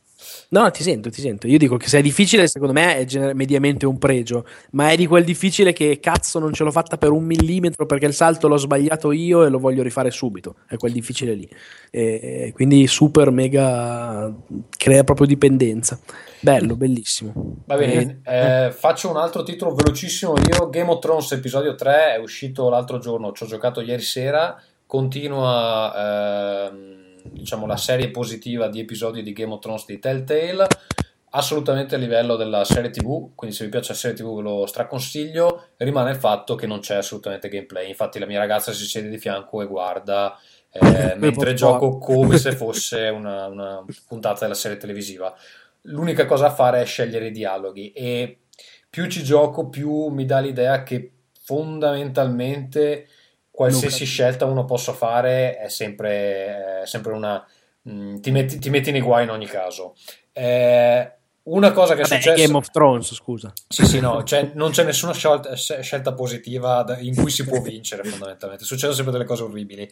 Eh, una cosa che è successa questa volta è che un personaggio uh, a cui avevo fatto un piacere, credo, nel primo episodio, questa volta se l'è ricordato e mi ha... Uh, diciamo, ha messo una buona parola per me, che è una cosa che si succede spesso nei giochi Telltale dove ti dicono eh, Ciccio Pasticcio si, si, ricorderà quello che hai detto e poi non succede niente. Che è una roba che mi, mi fa specie, lo, lo cito, Joe Pep eh, ha, questo fastidio incredibile, ne abbiamo parlato qualche volta così, che a lui dava fastidio questo fatto qua che ti dice che si ti ricorderà dicono. di... Cercava, voleva toglierlo in qualche allora, modo. Sì, ricordo che, c'era, che lui c'era questa polemica. Allora, secondo me il problema non è tanto che te lo dicono, è che non hai mai la sensazione che conti qualcosa. che succeda. Che succeda okay. qualcosa. Invece questa volta qualcosina di piccolo è successo, però si ha un po' l'impressione che sia tutto un po' un... Um, cioè, immagina, eh, sembra la situazione dove mh, mm, ti fanno andare, ti fanno scegliere, oh, vuoi andare a sinistra o vuoi andare a destra e, e, e in qualunque direzione tu vada finisci, finisci dove volevano dove, dove, volevano farti arrivare. Quindi la sensazione è sempre un po' quella però una volta che accettate questo limite è veramente bella la storia che stanno, stanno raccontando. No esatto volevo dire io sono fermo al primo però e sono un amante totale di Game of Thrones ho il season pass, devo solo trovare il tempo di giocarli. Però eh, trovo che loro sono bravissimi, ma proprio otto spanne sopra chiunque altro a livello di sceneggiatura. E personalmente non me ne frega nulla se il bivio è solo apparente, se alla fine poi il viaggio è così, così intenso e così bello. Hanno fatto l'unica cosa che dovevano fare, cioè, degli, cioè pagare degli script writer, de, de, degli scrittori, al posto di pagare i coder che gli fanno un motore più bello. Hanno fatto la scelta giusta, cioè pagano quelli che gli fanno la storia bella. Invece sì, de... poi potrebbero anche mettere a posto il motore, eh, motore, che è vergognoso, però è, è che secondo me è, tal- è tanto, tanto, tanto superiore il lavoro che producono loro a livello di sceneggiatura rispetto alla media del videogioco e butto là così una polemica mm. eh, velocissima. e rispetto anche alla media dei, dei, dei, serial TV, perché ho cominciato a vedere con 4 anni di ritardo, 3 anni di ritardo, non lo so, Game of Thrones, eh, no scusate, The Walking Dead, eh, tipo un mese fa, sono arrivato a metà della serie 3, ma mi sarei già fermato se non lo stessi guardando con Io la mia ragazza che vuole andare avanti a vederlo. Mi sono fermato alla prima perché condivido... Ed è lo trovo orrendo, sì, sì, cioè, ma veramente una cosa di una bruttezza incredibile. Eh, scritto veramente secondo me male, personaggi atroci, un, un, horror per chi non conosce l'horror, per chi non ha mai visto roba con gli zombie, eh, odiosi veramente i personaggi e mi ha lasciato senza parole la differenza, e poi la chiudo qua, veramente di qualità eh, a livello di sceneggiatura tra The Walking Dead videogioco e The Walking Dead il serial, cioè sì, un altro pianeta, pazzesco, cioè pazzesco. Allora, vedo che eh, Simone ci deve lasciare. Sì, purtroppo saluto i nostri telespettatori, ah, to- ah, okay, ascoltatori un po' prima del tempo, ma la famiglia mi reclama. Ti Quindi reclama. grazie ancora. Bene, buona Pasqua Simone, eh, la prossima buona volta Pasqua. parleremo di più delle tue nuove attività. Eh, ah, giusto, devo fare un po' di spam. Eh, sì, dove, dove, possono trovarti i nostri ascoltatori, telespettatori, lettori? sempre su Twitter io, la società per cui lavoro si chiama Redbit Games e ehm, ci trovate su App Store o Android, i nostri giochi sono casual ma non vi preoccupate vi terranno abbastanza impegnati da insomma non definirli tali. Va bene, allora ti ringrazio, ti saluto, noi rimaniamo in due, sarà un episodio, Ciao, Simone, un piacere. Un episodio un molto, piacere mio. molto intimo. Ciao, ciao a tutti. Ciao. Bene, eh, Marco, allora continuiamo noi due. Eh, dimmi due parole su Hotline Miami 2 di cui sento parlare un po' bene, un po' male, e poi facciamo The Order per chiudere un po' la parte dei giochi. Eh, senti parlare un po' bene, un po' male, sono, sono d'accordo, nel senso che eh, adesso dirò cose che lo faranno suonare come sembrerà un gioco brutto, in realtà ovviamente non lo è affatto, rimane un titolo largamente ottimo, che non si dice in italiano ma va bene lo stesso, però dall'idea, nonostante tutto, secondo me si avvicina più dalle parti di una delusione che non di quel sequel del capolavoro annunciato che, che mi aspettavo. Questo non tanto perché eh, si tratta di un more of the same, anzi hanno preso delle, dei rischi e cambiato in parte una forma, un po' tipo, un po tipo Bloodborne. Cioè, hanno fatto dei cambiamenti che secondo me comunque lo fanno sembrare diverso, ma eh, laddove Bloodborne secondo me migliora ancora di più o comunque cambia in maniera altrettanto positiva Dark Souls uh, Hotline Miami 2 peggiora la formula di, di, Hotline Miami, si concentrano molto di più sulle armi da fuoco che eh, nel, nell'originale c'erano ma non erano così come dire, prominenti. Le arene sono molto più grandi e quindi devi usare molto di più il, il sistema per guardare avanti con la telecamera e il lock-on diventa quasi obbligatorio, io tipo non l'ho mai usato nel primo.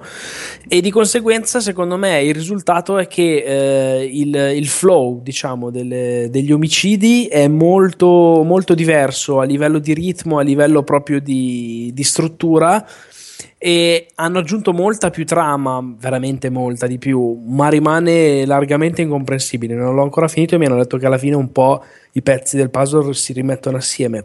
Però non lo so, tante scelte che messe assieme me lo fanno piacere molto molto meno del primo che secondo me è un gioco che sfiora la perfezione. Una droga venuta dal futuro che ti veramente sputtana la testa e, e la, la, scusa ti chiedo una cosa tangente ma neanche la colonna sonora. la colonna sonora esatto. La colonna sonora è secondo me l'unica e veramente l'unica cosa totalmente eh, a, a, tono con il primo, cioè eh, era un capolavoro assoluto l'originale e questo non è niente di meno.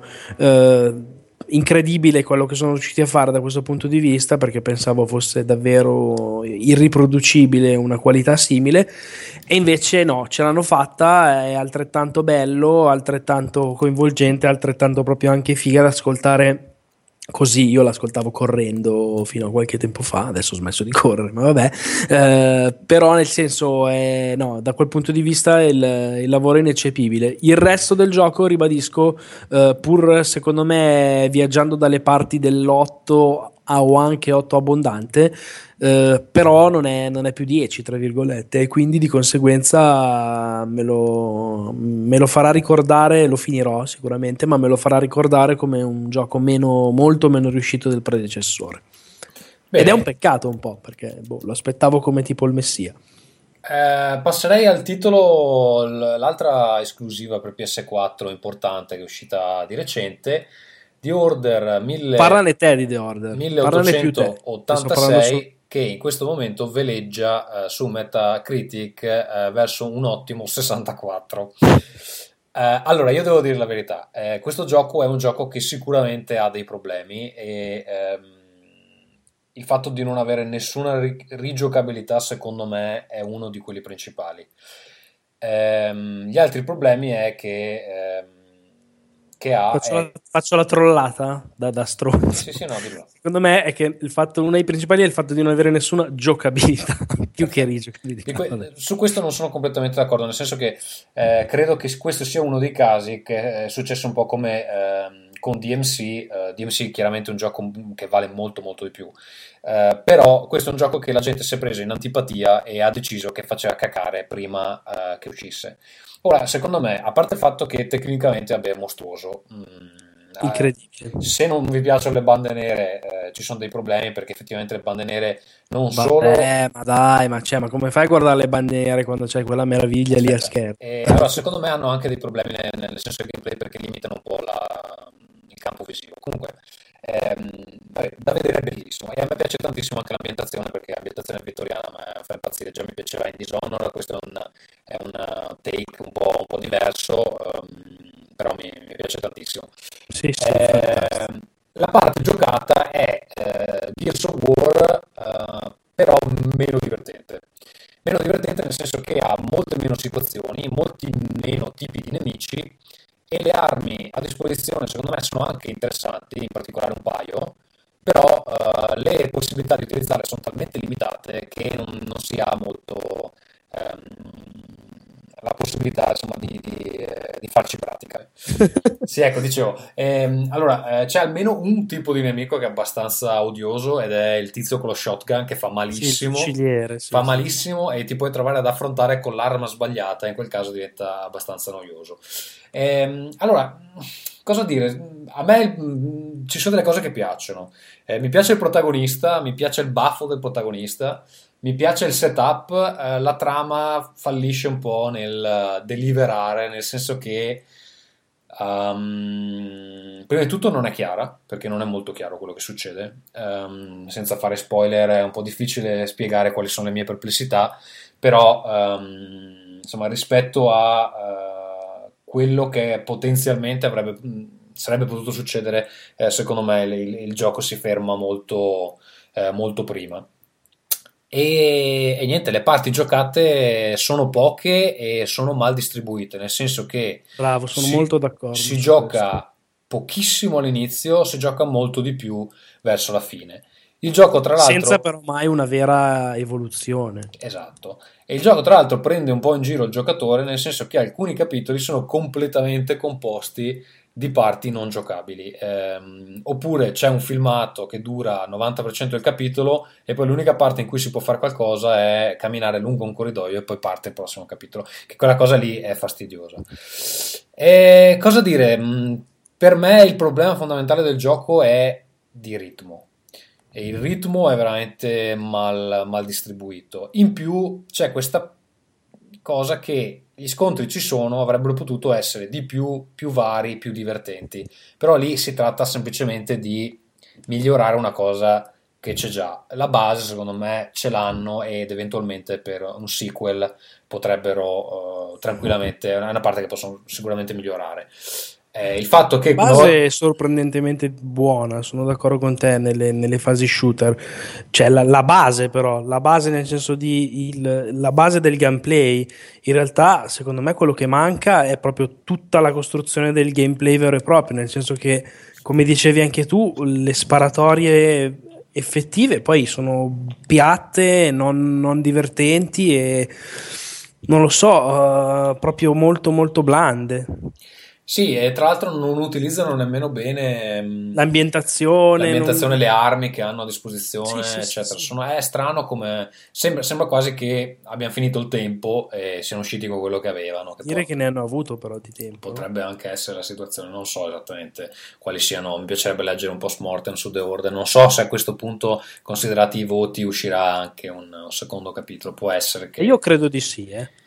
Sono, sono, convintissimo che vedremo The Order 2. Perlomeno la tecnologia ce l'hanno, quindi... No, hanno tecnologia, ma soprattutto io credo che il gioco, al di là di quelli che sono poi i risultati su Metacritic e come dire la, l'antipatia che può esserci, sono d'accordo con te, eh, nei confronti del gioco, credo che andrà a vendere parecchio comunque. Come... Beh, è, è, è, più in alto di Bloodborne nei pre-order. Per eh beh, ma eh, alla fine, al di là di tutto, è un gioco che ha senso che come dire, può, io penso che piaccia più di The Order, cioè di, di, di, Bloodborne, perché voglio dire, è più fruibile di Bloodborne. Sicuramente, sicuramente. Ecco, una cosa che mi ha infastidito tantissimo è che non c'è coerenza nelle azioni che si possono fare. Per esempio, il gioco non ti permette di fare le capriole quando pare a te. Ci sono solo delle sessioni, sessioni in cui, premendo, adesso non mi ricordo, mi pare fosse X, si possono fare delle capriole degli scarti di lato. Ora capisco che loro vogliono avere il momento cinematico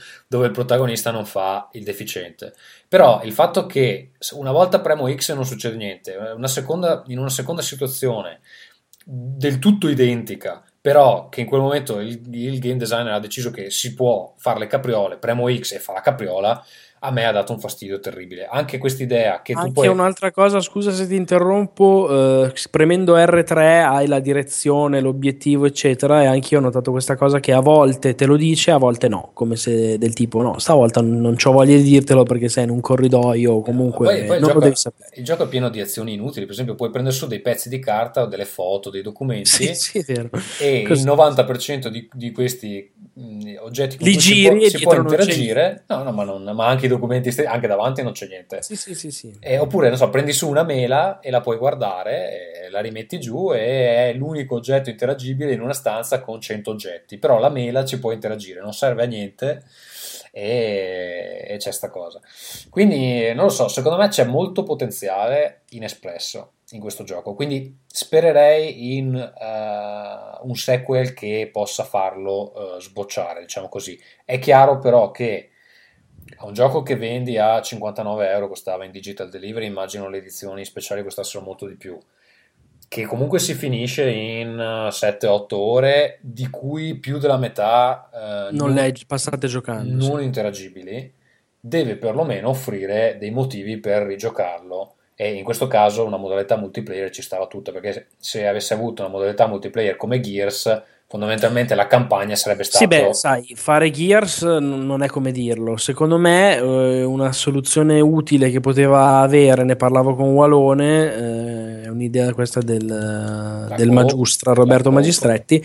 No, eh, anche solo una soluzione che veramente non gli costava nulla in termini di sviluppo, fare quello che fa Resident Evil Mercenaries hai le stesse ambientazioni, ci metti più nemici, solo fasi da sparare, punteggio e via. Cioè era un modo cheap di aggiungergli ore. Sì, sfide, missioncine così e via.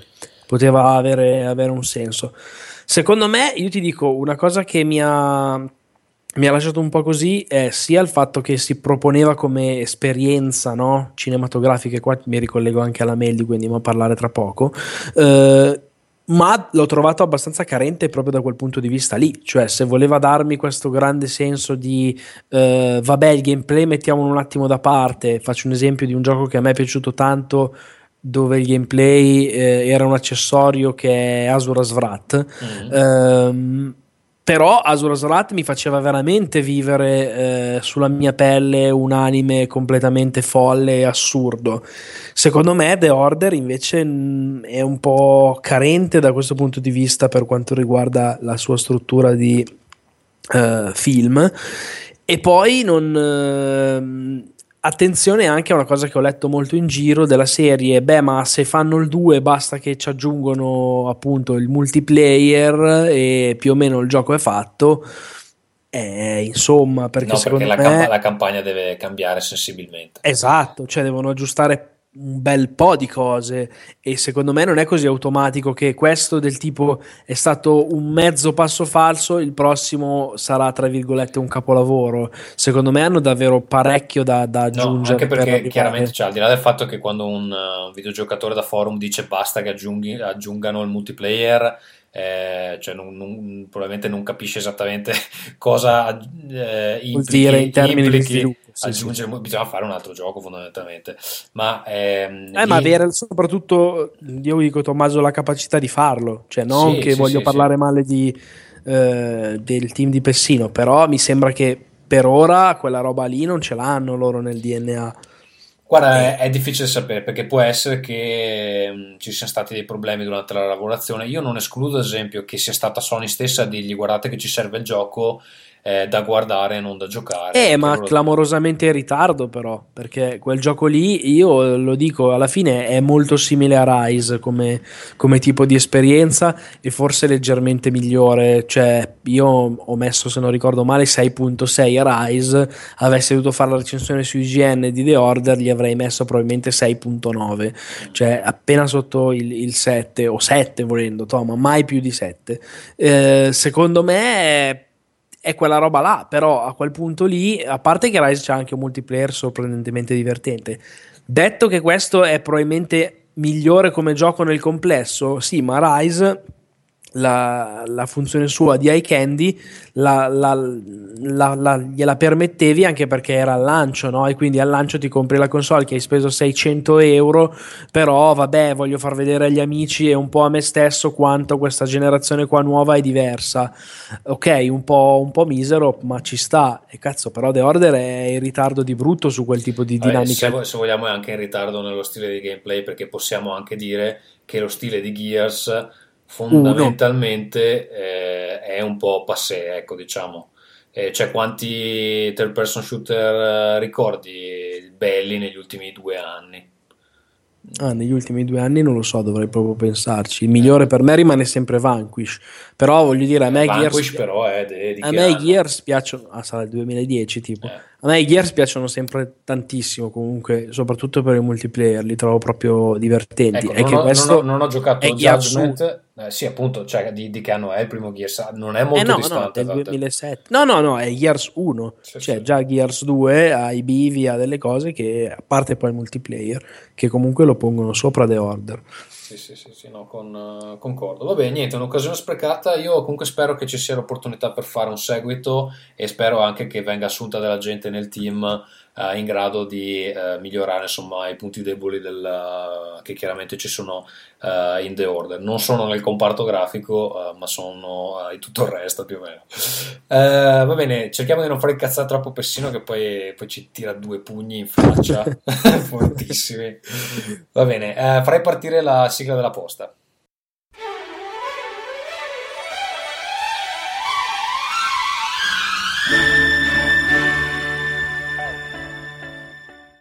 Allora, ci scrive, dicevo, uh, Giacomo Montagnoli che ha fatto anche la donazione. Dice, è dall'episodio 43 che vi seguo e niente, mi si è spezzato il cuore dopo aver ascoltato Gazzo, infatti che nell'outro dell'ultima puntata diceva che nessuno aveva inviato mail, mi sono finalmente deciso a scrivervi qualcosa e a donare già che c'ero. Quindi leggetela bene e con personalità.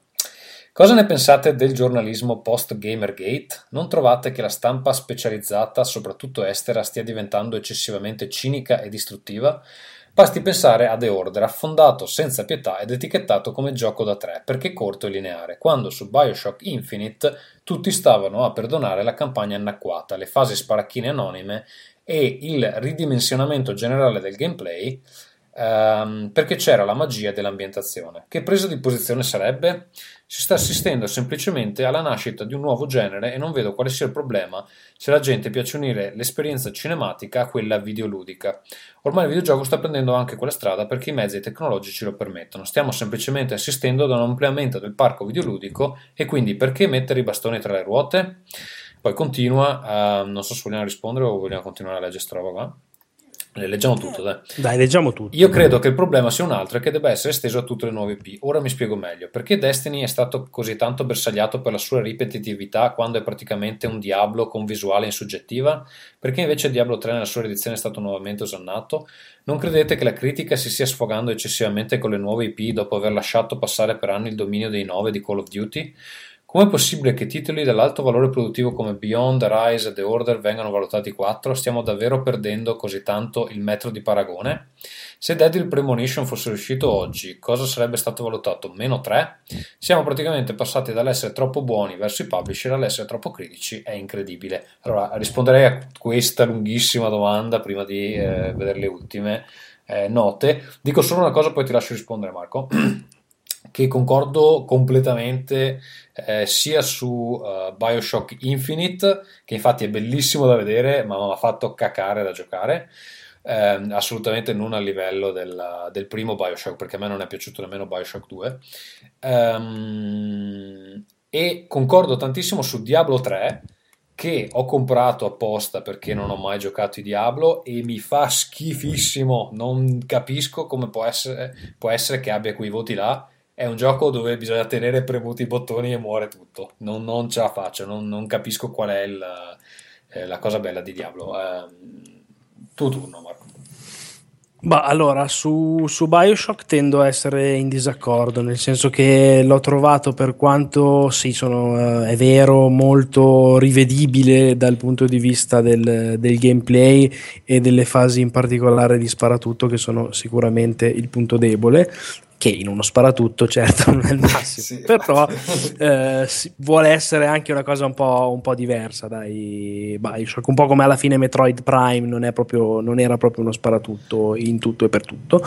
Eh, ci ho detto, secondo me il punto fondamentale è che a differenza di The Order, cioè ve- vedo una differenza importante a livello proprio personalmente, eh, a livello proprio di qualità tra The Order e Bioshock, nel senso che al netto dei difetti di Bioshock, ritengo Bioshock Infinite comunque un gioco in tutto e per tutto superiore a The Order. Sì, su questo per... concordo anch'io.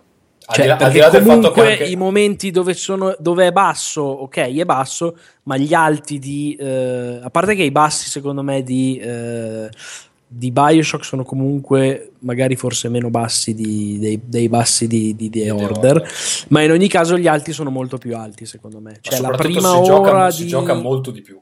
Anche. A parte quello, sì. Ma poi la prima ora di, di, Bioshock Infinite per me è una roba che non mi dimenticherò mai. Cioè, paradossalmente, da quando. Infatti, è il momento in cui non spari. Non a caso, forse. Ah, sì, vero, la prima uh. La prima ora è eccezionale. Uh, la cosa che volevo dire è che secondo me mi ha fatto molto specie nella mail uh, del ragazzo quando dice ma siamo tipo stiamo dando i numeri eh, diamo 4 a quei giochi lì tipo eh.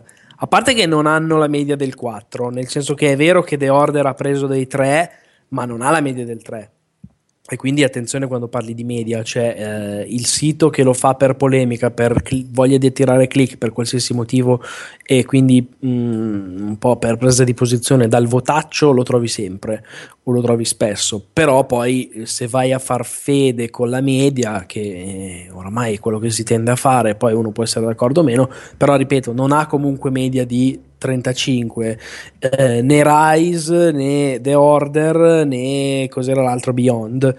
Sono tre giochi che nessuno dei tre mi è piaciuto particolarmente e per quanto mi riguarda magari nessuno è da 4 non ho giocato Beyond però nessuno è da 4 ma nessuno neanche da 9 e trovo che anche il, giustific- il porlo come è una roba nuova, non so come la pensi tu, è una roba nuova che un po' magari mette meno il gameplay al centro del, della questione, regge fino a un certo punto Io, perché... Non, non la considero nemmeno una cosa nuova, cioè sono anni che si prova a fare sta cosa con scarso successo.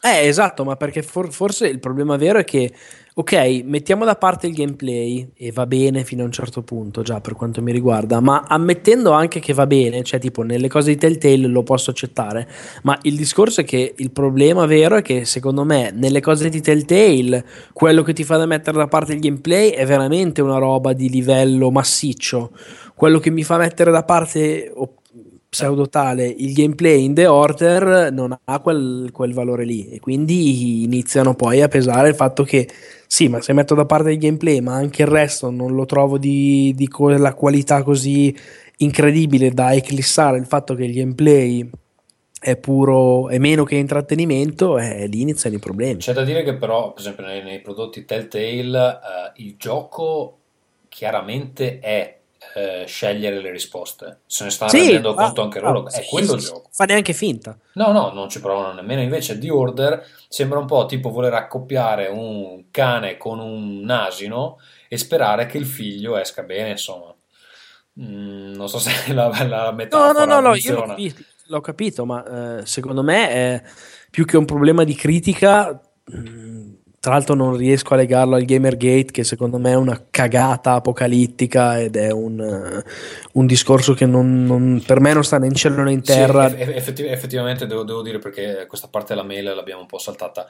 Eh, il giornalismo post Gamergate, il Gamergate non c'entra niente con questo. Gamergate non è nulla, cioè è un discorso che è venuto fuori su internet ma che non vuol dire nulla e che peraltro lo dico proprio io... apertamente io detesto il modo di fare informazione tra molte virgolette di, di, siti come Polygon o Kotaku faccio proprio tranquillamente i nomi che speculano molto sulle non notizie sulle stronzate sul cercare di far finta di essere a difesa delle minoranze per una tetta o una stronzata. Veramente cioè, mi irritano profondamente non credo di essere maschilista, ma non, non, non, non, spostano poi quello che è il focus vero della questione, secondo me. Ecco. Io, io, devo dire che nel periodo in cui il Gamergate però era in uh, pieno svolgimento, si sono viste le cose abbastanza brutte su internet, eh, devo dire la verità. Cioè, mh, ho provato molta delusione come giocatore perché ormai sono anni e anni, quando abbiamo iniziato con Ring, era ancora una rivista, si sperava che eh, l'industria e tutte le persone che seguono l'industria stessero maturando e secondo me il, il Gamergate ci ha fatto fare un passo indietro di dieci anni, devo dire la verità. Ehm, tra l'altro mi ricordo che all'epoca ero, eh, vabbè, ero in viaggio e mh, ho espresso delle opinioni molto... Ehm, opinionate, diciamo così, sul, sul fatto di insomma, chi stava chiedendo l'etica del giornalismo, eccetera, eh, che era un branco di coglioni, fondamentalmente ho detto, nel senso che tutta questa cosa qua non aveva, aveva, veramente poco a che fare con l'etica del giornalismo. Ma infatti e, io continuo a pensarlo. E il, mio, il mio account Twitter è stato subissato di messaggi, di insulti di, di gente con con l'avatar uh, di, di, di, anime, non so perché, ma c'è una quantità di, di account Twitter eh, che pro Gamergate che hanno tutti sto, sto, sto, avatar con gli anime, non so, c'è, c'è una correlazione diretta fra, fra, gli amanti degli anime e i pro Gamergate. Comunque, vabbè, eh, lasciamo, lasciamoci alle spalle sta polemica che secondo me è stato è stata una parentesi abbastanza brutta dell'Inter. No, però comunque non, non vedo mh, mm, ancora una volta, non lo so, sarà che ne faccio parte e magari sono, come dire, non, non, non, me ne rendo conto, non lo so, però non, non vedo questa specie di unione della critica che decide di eh, bocciare a prioristicamente quasi tutti gli sforzi next gen mentre è stata buona per anni con Call of Duty, cioè è stata buona per anni con Call of Duty, ma continua a esserlo anche secondo me. Eh, però ci ho detto, secondo me è stata anche piuttosto buona anche con Destiny, cioè Destiny comunque ha vinto dei premi che col senno di poi non, non penso meritasse particolarmente. Cioè, io ci ho giocato 100 ore a Destiny nonostante tutto, però ne, nonostante quello ne riconosco i limiti. Cioè, non sto dicendo che è un gioco di merda, altrimenti sarei cretino a giocarci sì, per 100 quello, ore. Quello che dice lui è come può essere che, non so, Dragon Age Inquisition sia gioco dell'anno, che secondo me veramente non sta né in cielo né in terra, e The Order uh, c'ha la media di 65. Eh, non lo so, cioè io ho giocato un'ora a Dragon Age Inquisition okay. e l'ho, l'ho, l'ho regalato è, perché non ce la facevo, cioè okay. è proprio terribile per quanto mi riguarda. Uh, mi dicono tutti che dopo 10-20 ore migliora, va bene, sono contento per chi ha quella, la pazienza di, di, resistere per quelle ore. Quello che ho visto io era orribile, a parte ne, fa, ne, fa, fa più, niente. Ne ho fatte più di 30 e sono un grandissimo fan di Dragon Age e sono super deluso. Cioè veramente una, un'esperienza anacquatissima, mission design povero. Lo finirò perché voglio vedere come va a finire, ma, ma mi ha super deluso. No, però al di là di quello, ripeto, non, non, lo so, cioè io vedo che può esserci, possono esserci titoli che vengono più o meno apprezzati, poi una cosa secondo me molto vera che hai detto tu è quello del discorso della simpatia o dell'antipatia.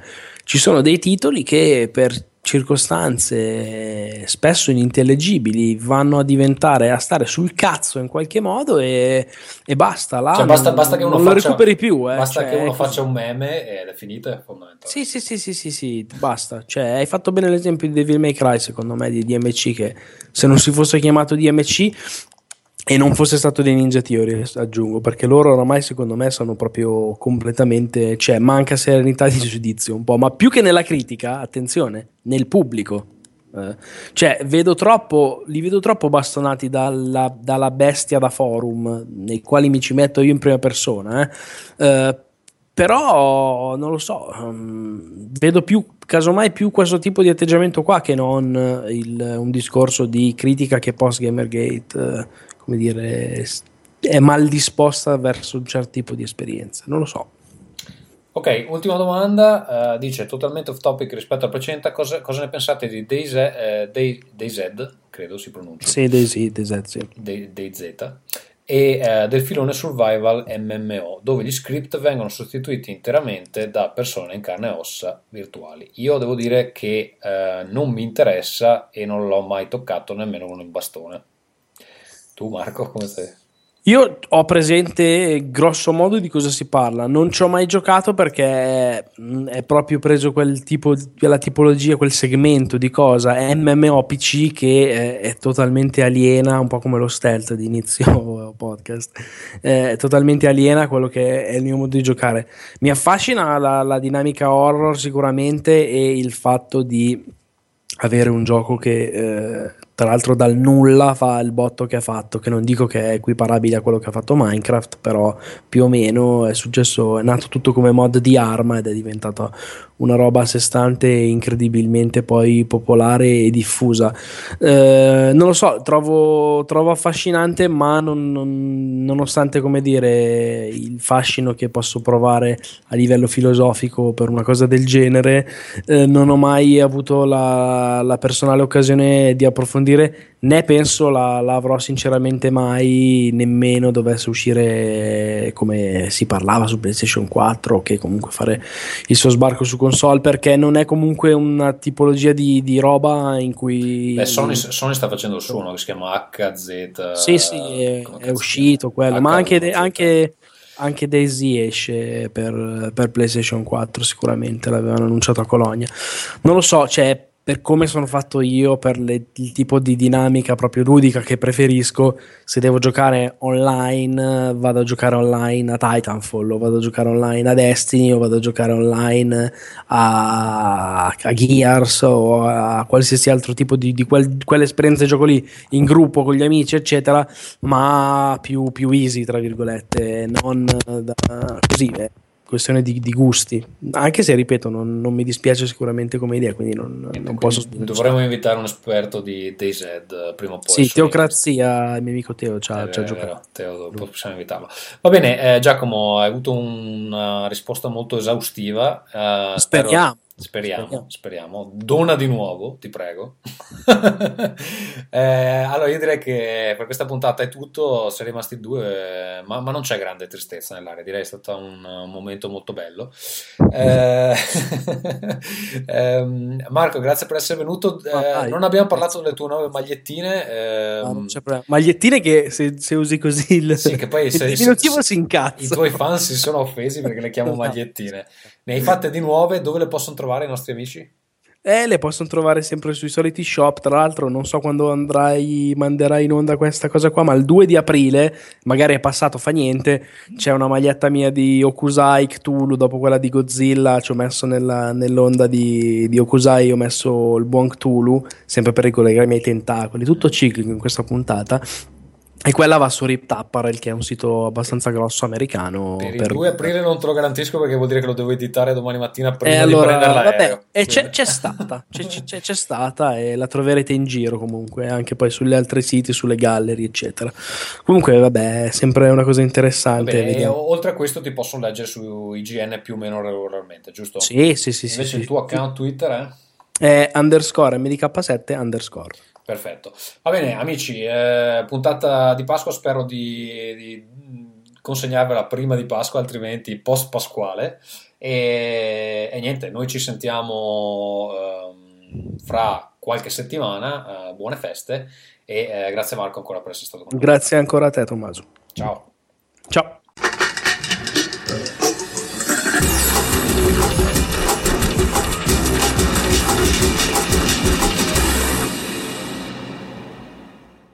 Solite raccomandazioni in chiusura, eh, tutti gli aggiornamenti del podcast, ovviamente incluse le puntate, le trovate su www.rincast.it. Potete ascoltare le puntate in streaming, potete scaricare gli episodi in MP3. Eh, su Twitter siamo a twitter.com slash rincast, su Facebook, iTunes e G invece ci trovate ehm, cercando eh, Rincast. Nello scorso episodio ho eh, annunciato che eh, mi sono lanciato in un nuovo progetto relativo ai giochi da tavolo, giochi ruolo. Um, il sito ha aperto è www.theworldanvil.com. Uh, su Twitter lo trovate a um, www.twitter.com slash theworldanvil. Quindi se eh, vi interessa uh, capire meglio di cosa si tratta, che minchia sto facendo, potete eh, trovare più informazioni eh, lì. È tutto, alla prossima. Ringcast